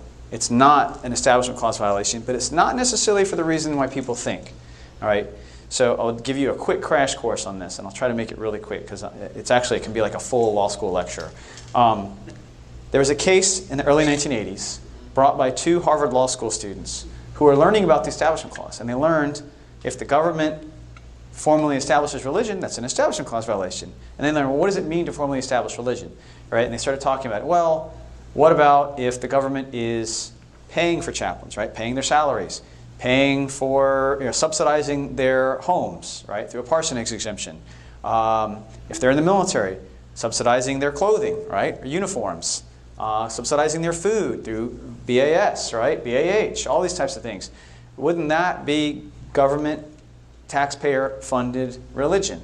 And the answer is, well, yes, of course it is, right? And so these two Harvard law students said, well, that violates the Establishment Clause. That's what our law professor told us. And they filed a lawsuit. And the lawsuit became known as Katcoff versus Marsh. And the lawsuit went all the way to the U.S. Court of Appeals for the Second Circuit, which is one level below the U.S. Supreme Court. And the Second Circuit said, these law students are correct, right? That um, military chaplains, uh, the military chaplaincy, and other forms of government subsidized chaplaincy, absolutely, that is the establishment of organized religion uh, by the definition that the courts use. And ordinarily, that would violate the Establishment Clause of the First Amendment. Right? And then they said, but, you know, it's kind of like, but wait, there's more. Right? But wait, the military is different. Right? They didn't address hospice chaplains, but I think you're okay. Um, the military is different. The military is a unique society, a unique, unique subset of society. And the Constitution actually obligates Congress to create a military. It says right there in the Constitution Congress shall raise up an army and a navy, right? So Congress is obligated to create a military. And because Congress is obligated to create a military, there's this other clause in the First Amendment called the Free Exercise Clause. Congress is also obligated to ensure that the Free Exercise Clause is protected. And chaplains are the way that we ensure that service members who are often, at least at times in our history, serve involuntarily, right, through conscription, right, the draft or whatever, who are often sent to places far away from their places of worship. So when I was in Afghanistan, I was asked by chaplain earlier, where were you in Afghanistan? I was in Helmand Province, Afghanistan. I guarantee you there was not a Christian church within a maybe 2,000 miles of where I was. All right? I had no ability to freely exercise my religion in a place of worship other than through the chaplain. Right? That was, that was the only way avenue I had. And people why can't you just do it by yourself? Why can't you exercise religion by yourself? I say, okay, that, I mean, in the same way, why can't you just teach yourself the law? Right? You, I mean, you had a law professor, didn't you? Right? And so, um, so you need to have a, you know, you, most, most religious orders believe in some sort of hierarchy where there's a teacher and there are students, right? Where there's a a shepherd, right, and, and so on and so forth. So, so anyway, that was the gist of the, the Katcoff versus March, Marsh decision, which is that um, sort of no, it doesn't violate the Constitution to have. And then we've had other cases where we had legislative chaplains, so they weren't military chaplains, but they were legislative chaplains, and that was challenged. Well, how can you have a legislative chaplain uh, who offers a prayer in front of the legislature? Isn't that establishing religion? It's a government function, it's a government paid chaplain. And they said, well, when the First Amendment was drafted, the day it was drafted, they actually took records and notes. And in the records of the Constitutional Convention, when they actually wrote the First Amendment, it said that they had a chaplain pray before they drafted it. So surely they didn't think that the thing we just did, yeah, we need to write that out. You know, we need to get rid of that. Well, that thing we just did, that prayer thing, uh, you know, that's gone. No, they didn't do that. So they said so. Legislative chaplains also consistent with the. Why doesn't that apply in the coach's case? Um, because he's not a he's not a, uh, a chaplain, right? He's a coach, so it's a different function. So, so the second question, though, uh, you mentioned that your fear is much more that there might be certain denominations uh, or you know certain religious beliefs that would be uh, maybe more conservative that they're more likely to try to get rid of as opposed to just getting rid of all chaplains. That is happening before our very eyes. All right, I guarantee you. And how do I know this? Because um, somehow, I, I, I- don't ask me how this happened, but so after I testified back in March in front of the House Armed Services Committee on this issue of extremism in the armed forces, right? We've all had our extremism stand down training, right, and, I, and I testified before, and I said, look, whatever Congress decides to do is what Congress decides to do. And Congress says jump, the Pentagon says how high, right? Okay, we get all that. Please, though, whatever you do, protect the First Amendment rights of our service members, right? Do not make it a crime to believe in that marriage is defined as between one man and one woman. Do not make it a crime in the military for somebody who believes, especially a chaplain, who believes that uh, God creates male and female, and that once He creates you male, you're a male, once He creates you a female, you're a female. If you believe that, that should not be a crime to believe that, right? That should not be an extre- you not should not be labeled an extremist for believing that, and so that was sort of the, the, the gist of my, my uh, testimony at the hearing. And then, like a month later, I get uh, uh, invited to participate in the DoD's Combating Extremism Working Group. So this is the, uh, the working group that the Secretary of Defense put together to help identify and get rid of extremists from the military. And I thought, well, clearly I didn't do a good enough job of throwing out my conservative credentials during my hearings that they now I mean, if you look at the list, it, there's articles out there about this. They're like, every person on this list is like Southern Poverty Law Center, if you're familiar with who they are, right? Southern Poverty Law Center, Southern Poverty Law Center, ACLU, ACLU. And you keep going down the list, and then there's like Mike Berry, First Liberty Institute. And these articles are like incredulous. Like, how did that guy get on there? Like, he's not, you know, he's, he's the conservative. How yeah, how did they let how did they let a conservative get in there? Yeah, well, and there, I think what I, I honestly to this day I don't. The, you know how I found out that I was on the working group? A reporter called me to get my reaction to being named on the working group, and I said, I, my, my what? And he goes, "You're on the working group. Did you know that?" And I said, "My reaction is I had no idea I was on the working group. Who, like, who invited me?" And he's like, "The Secretary of Defense." And I was like, "I haven't received the invitation yet, but thanks for letting me know." Um, so anyway. Um, what they're to get to your point what they're looking at is they want to expand the definition of extremism right? They want to build uh, so the existing definition which has been around for years is if you use advocate or threaten violence to accomplish your ideological agenda right? That's always been the definition of extremism right? And i 100% agree with that. If you want to use violence to accomplish your objective yes you're an extremist. You don't have any place in the military right? The only people you get to do violence against are the enemy of the united states. That's it right? And now they're saying, well, we need to expand that definition for people, and I, and I kid you not, if you, if you have questions or doubts about the election, right, you're an extremist. If, what did the President of the United States, the Commander in Chief, say last month? Who is the number one threat to national security right now? White supremacists are the number one threat Not Iran, not China, not Russia, not North Korea, not nuclear proliferation, not cyber attacks. White, white, you know, Bubba in a pickup truck with an American flag. That's, that's the number one threat to national security, according to the commander in chief.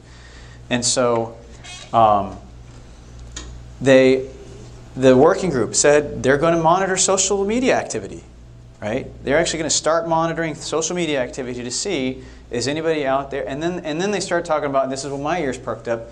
They said, you know, things like if people advocate for, because you always have to listen for the for the buzzwords, and you'll know they'll use euphemisms. The left will use euphemisms, and you have to know how to translate what they're actually saying.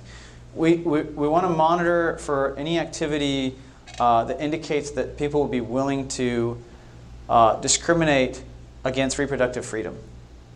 What are they really saying? If you're pro life, you're an extremist, right?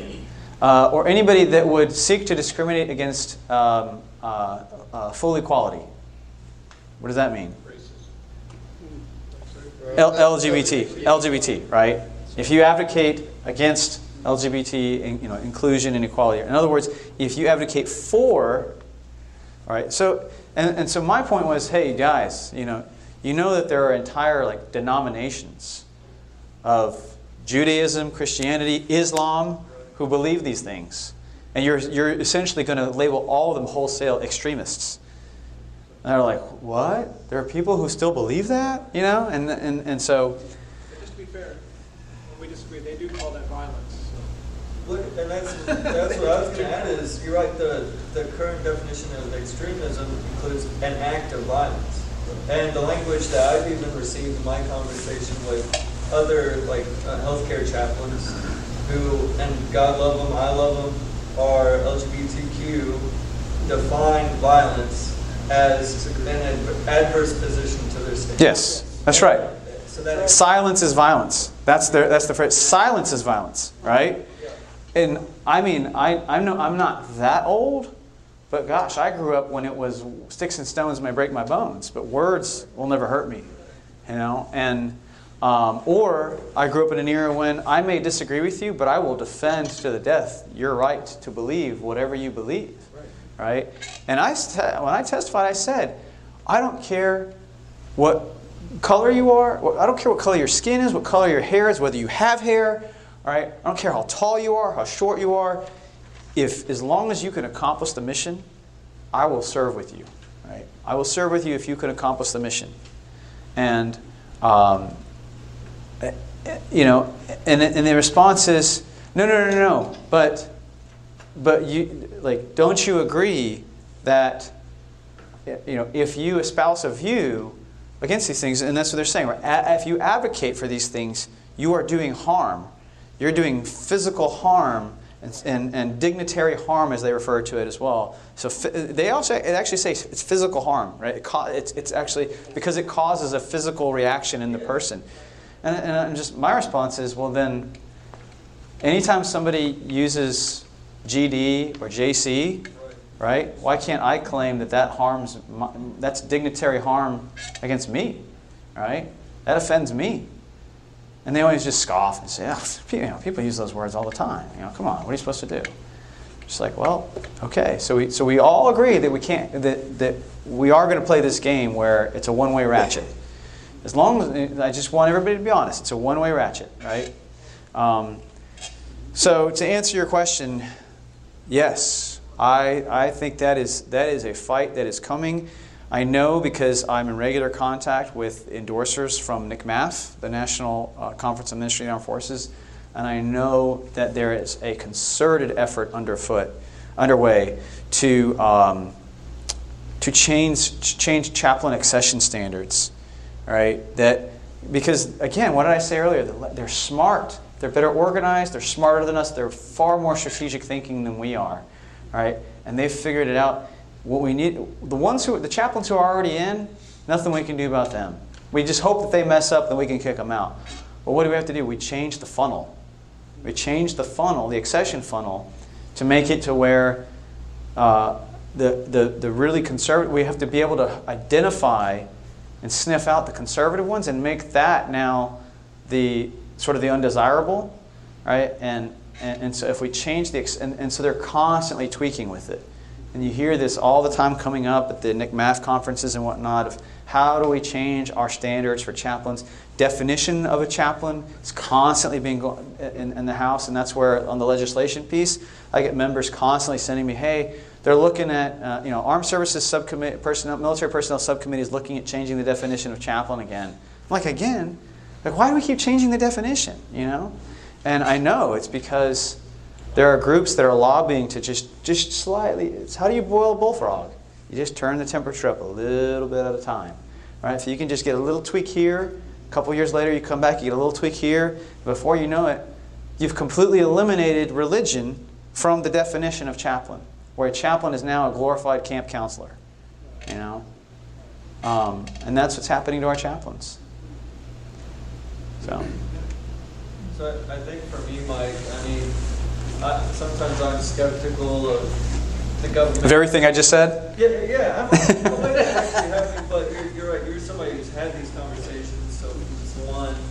But two, I guess the question for me, and I think for us as chaplains, is like, we, what do we do about that? And what do we do as individuals in our ministry to protect religious freedom for other people, which is our job? And I think this recognition of the chaplaincy as a unique partner with pastors and missionaries as a chaplain is who's on the front lines of religious freedom for everybody else. So the question is, what do you guys do as chaplains when you see these issues, when you confront these these things, right? So, um, generally speaking, my advice is just to, um, man, speak truth, right? Be salt and light, and speak truth. And then when you actually do have a real issue, um, so the, the the the Bible talks about uh, a cord of three strands is not easily broken, right? And that's usually given in the context of marriage. But I use that in the context of, of, of what you, your question, right? When you have a real religious liberty issue. Um, the first thing you have to do uh, for all those inter- is, is call Mark, right? Every time a chaplain talks to me, calls me and says, hey, I need, you, I need your help, I need your advice, whatever, first thing I say is, have you talked to your endorser? Who is your endorser and have you talked to them? There's a pretty good chance I actually know the endorser, right? And so um, I don't want the endorser to get a shotgun blast to the face or be blindsided by it. So I'm always like, call, you know, Mark or so and so. You need to talk to them first, and then if the two of you agree, then we can talk together. And that's the core of three strands: the chaplain, the lawyer, and the endorser. If you don't have those three, that three-legged stool, uh, the whole thing is going to collapse like a house of cards. So you have to have, um, because if a chaplain has a legal issue, and I try to help them, but I don't have the 100% buy-in and the unequivocal support of the endorser. It's we're not we can't go in. We're done. All right. So, um, and I've and I've, I've been in that situation before, where the endorser wasn't 100% behind the chaplain, and it was it was not easy, um, because the, the, the, we were being second guessed and Monday morning quarterbacked every step of the way. Um, so I can't have that. So you gotta ha- you gotta talk to Mark, and uh, and then if Mark and you both agree that this is an issue that we need to talk to Mike about, then I'm I'm more than happy to get involved if it's a religious liberty issue. But beyond that, I mean, just I mean, remember why remember why you serve and do what you do. You know. So we got time for one more. One more, I think. Okay. Yes. Yeah, I mean, I hate to not do it. I had, a- I had a softball. You get, it's, it's the plug to come to dinner. If you want to ask questions, you got to come to dinner. So somebody who's not coming to dinner can ask them, right? No, go ahead. No, go ahead. Um, Group from Freedom From Religion came to uh, have the county remove me as a chaplain, or at least change my name to a spiritual coordinator. Okay? And which I don't know why that would be a difference there, but, uh, and they went in and met with, uh, one of the county commissioners came over and went in and met with the sheriff. And I was, on- I'm the chaplain for the FBI in that region and for the sheriff. And we have an extremely intelligent sheriff. That doesn't always happen in the South. But, uh, we have an extremely intelligent sheriff. And so he. Was his name Roscoe P. Coltrane? Okay. No, sir, he's not that down. And so he's, uh, he called me into the office. He said, I'd like to meet my chaplain. And they kind of frowned, you know, because he said chaplain. He said, I'd like to meet my chaplain. He said, chaplain, can I see your FBI credentials? I said, yes, sir. I pulled them out, and I handed them to him. He opened them up, and he said, you know, see, that this says that the Justice Department has designated him a chaplain. The United States Justice Department says that he is a chaplain. I can't go against that. They never came back. They never came back. We never heard of them, I heard from them again. And so there are times when you can make a stand, and even though it's a little silly when No, that's asymmetric warfare. That's asymmetric warfare. That's exactly what I'm talking about. So instead of trying to fight it the old school style and just saying, well, we'll see you in court, you know, yeah, they're, they're happy to do that. Um, but instead, you you think it, it, you know our fourth core values, innovation, right? You think outside the box. You get a little asymmetrical. I'm just saying. You get a little. You think outside the box, and you say, "Your beef's not with me. Your beef's with the Department of Justice. I suggest you talk to the Attorney General." You know, I want to add to that just really quick. So there were two situations that happened with me when I was still active duty. And one was I, you know, the good old days when you used to wave traffic into the base and so on. You know, now they look at IDs all the time. But, you know, I, I would, I was the cops chaplain. So I said, I would like to do that. I'd like to do that for the cops. I want to do that at least three times a week uh, during their lunchtime so they can get lunch and I'll wave traffic. So I, I went out, waved traffic, sweated like old gang. Uh, oh, oh my gosh, in, at Eglin Air Force Base in Florida, and uh, and I would always be in my my uh, uh, blues, but not not the not Class A's fully. But anyway, so they gave me a beret, and they said, "Yeah, we want you. If you're going to be at the gate, you got to wear a beret." And I said, "Well, what do you want me to put on the on the insignia then? My my uh, captain's captain's rank?" And they said, "No, you're a chaplain, right?" And I said, "Yeah." Well, put your cross there. So you know, so sometimes you know, here I was lessening my opportunity to show I'm a chaplain by even asking that question, and then the other time was you know where the for those of you who have been in the military for a while, when they were getting into you couldn't call it a Christmas tree lighting ceremony anymore. You had to call it a Holiday. holiday tree lighting, and then then it, I think they even got rid of holiday, started doing tree. Li- well, anyway, no, you couldn't use tree, and and oh my gosh, so then it was just a well, yeah. So anyway, Festivus. so yeah, what's that? Festivus. Fest, yes, yeah, yeah, yeah. So anyway, and the Festivus are the rest of us, I guess. Anyway, um, so the the commander, when I came in to brief about our our whatever it was being called at that time, he said, "What is that again, chaplain?" I said, "It's the blah blah blah." blah. And he says, "No, it's a Christmas tree lighting ceremony." And I'm going, okay, and uh, that's, that'd be great. Yeah, that's really, really good. And, and this guy was Hindu. You know, yeah. And he was telling me, chaplain, you, you're a chaplain, you're a Christian chaplain, right? It's a Christmas tree lighting ceremony. You know, you got the other stuff there too. And so I go back, and my, my, my boss, I said, uh, how did, he said, how'd the briefing go? And I said, well, sir, um, uh, we're uh, we need to uh, change some of our advertising for it because it is a it's going to be a Christ, Christmas tree lighting ceremony now. And he goes, "What did you say to the commander?" You know, and he's thinking I did something horrible. And I said, "No, it was from him." He's like, "Okay, uh, whatever." So anyway, but that just goes to show that sometimes we really need to stand up, you know, for who we are and what we believe and uh, you know smartly but but doing that. So i think that's really really important There's a time to stand and there's a way to stand. there is. There is. You know um, as a pardon me? what's that? Alongside something you said though, you said he was a Hindu, had the same situation with another religion. But ask though, at First Liberty, you also represent people from Yeah, non- other faiths. non-Judeo-Christian religions, because it's that liberty too that's, that's Yep. a threat. So Yeah. have you had Hindu, Buddhist, Muslim? Yes. Oh, yeah. We've represented, uh, I mean, m- many different faiths. Because that's what the First Amendment is. Yes. Yeah.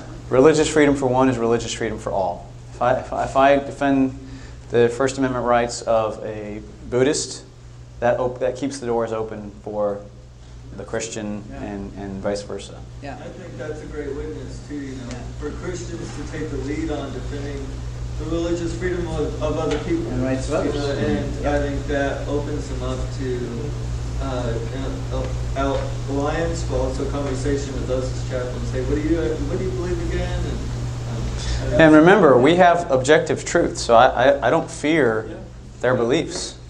I don't fear their beliefs at all.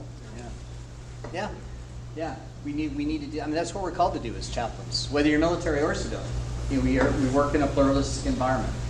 And, and we need to be supporting those of other faiths, um, you know, without compromising our own, but we need to be supporting those of other faiths. When you're on a ship, you know, you've got people from, from all sorts of faiths and no faith at all.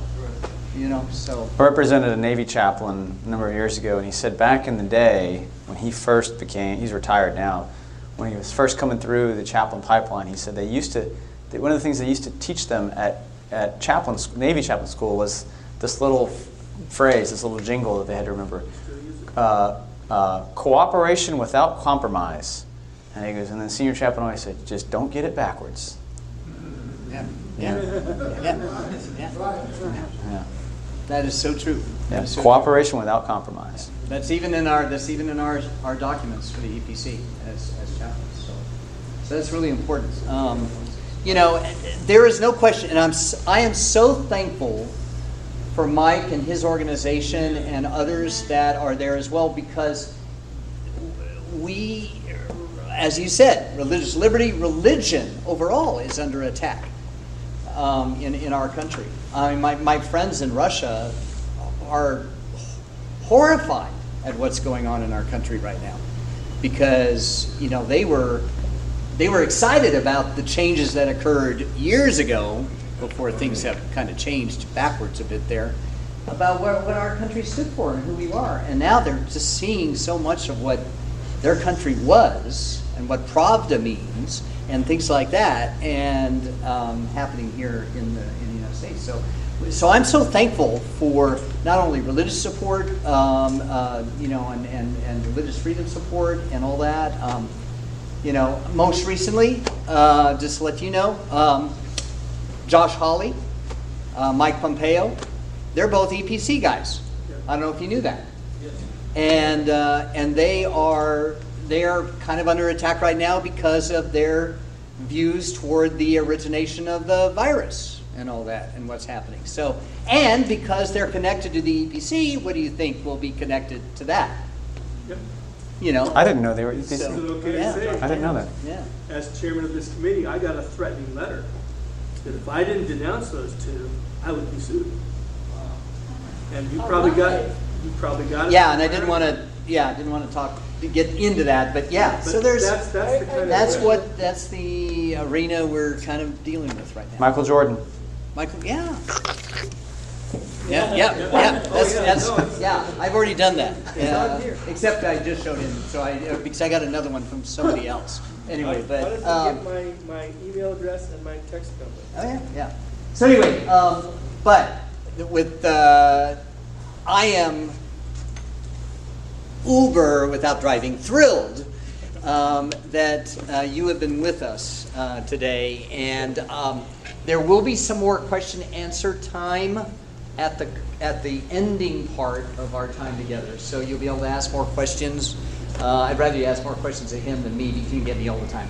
Uh, although you can get him now because you have text Liberty to 4747. Well, that doesn't go to me, but if they, if you need to reach me, please, you know, Mark's, Mark has my, has my, I have his, yes, yes, I have, uh, I have his direct line. Um, anyway, um, But, uh, Mike, it has been Well, I'm just impressed I was actually able to talk as You long did, as I. did. yeah, you did really well. So- And uh, but let's just express our uh, sincere appreciation. Thank you. Please.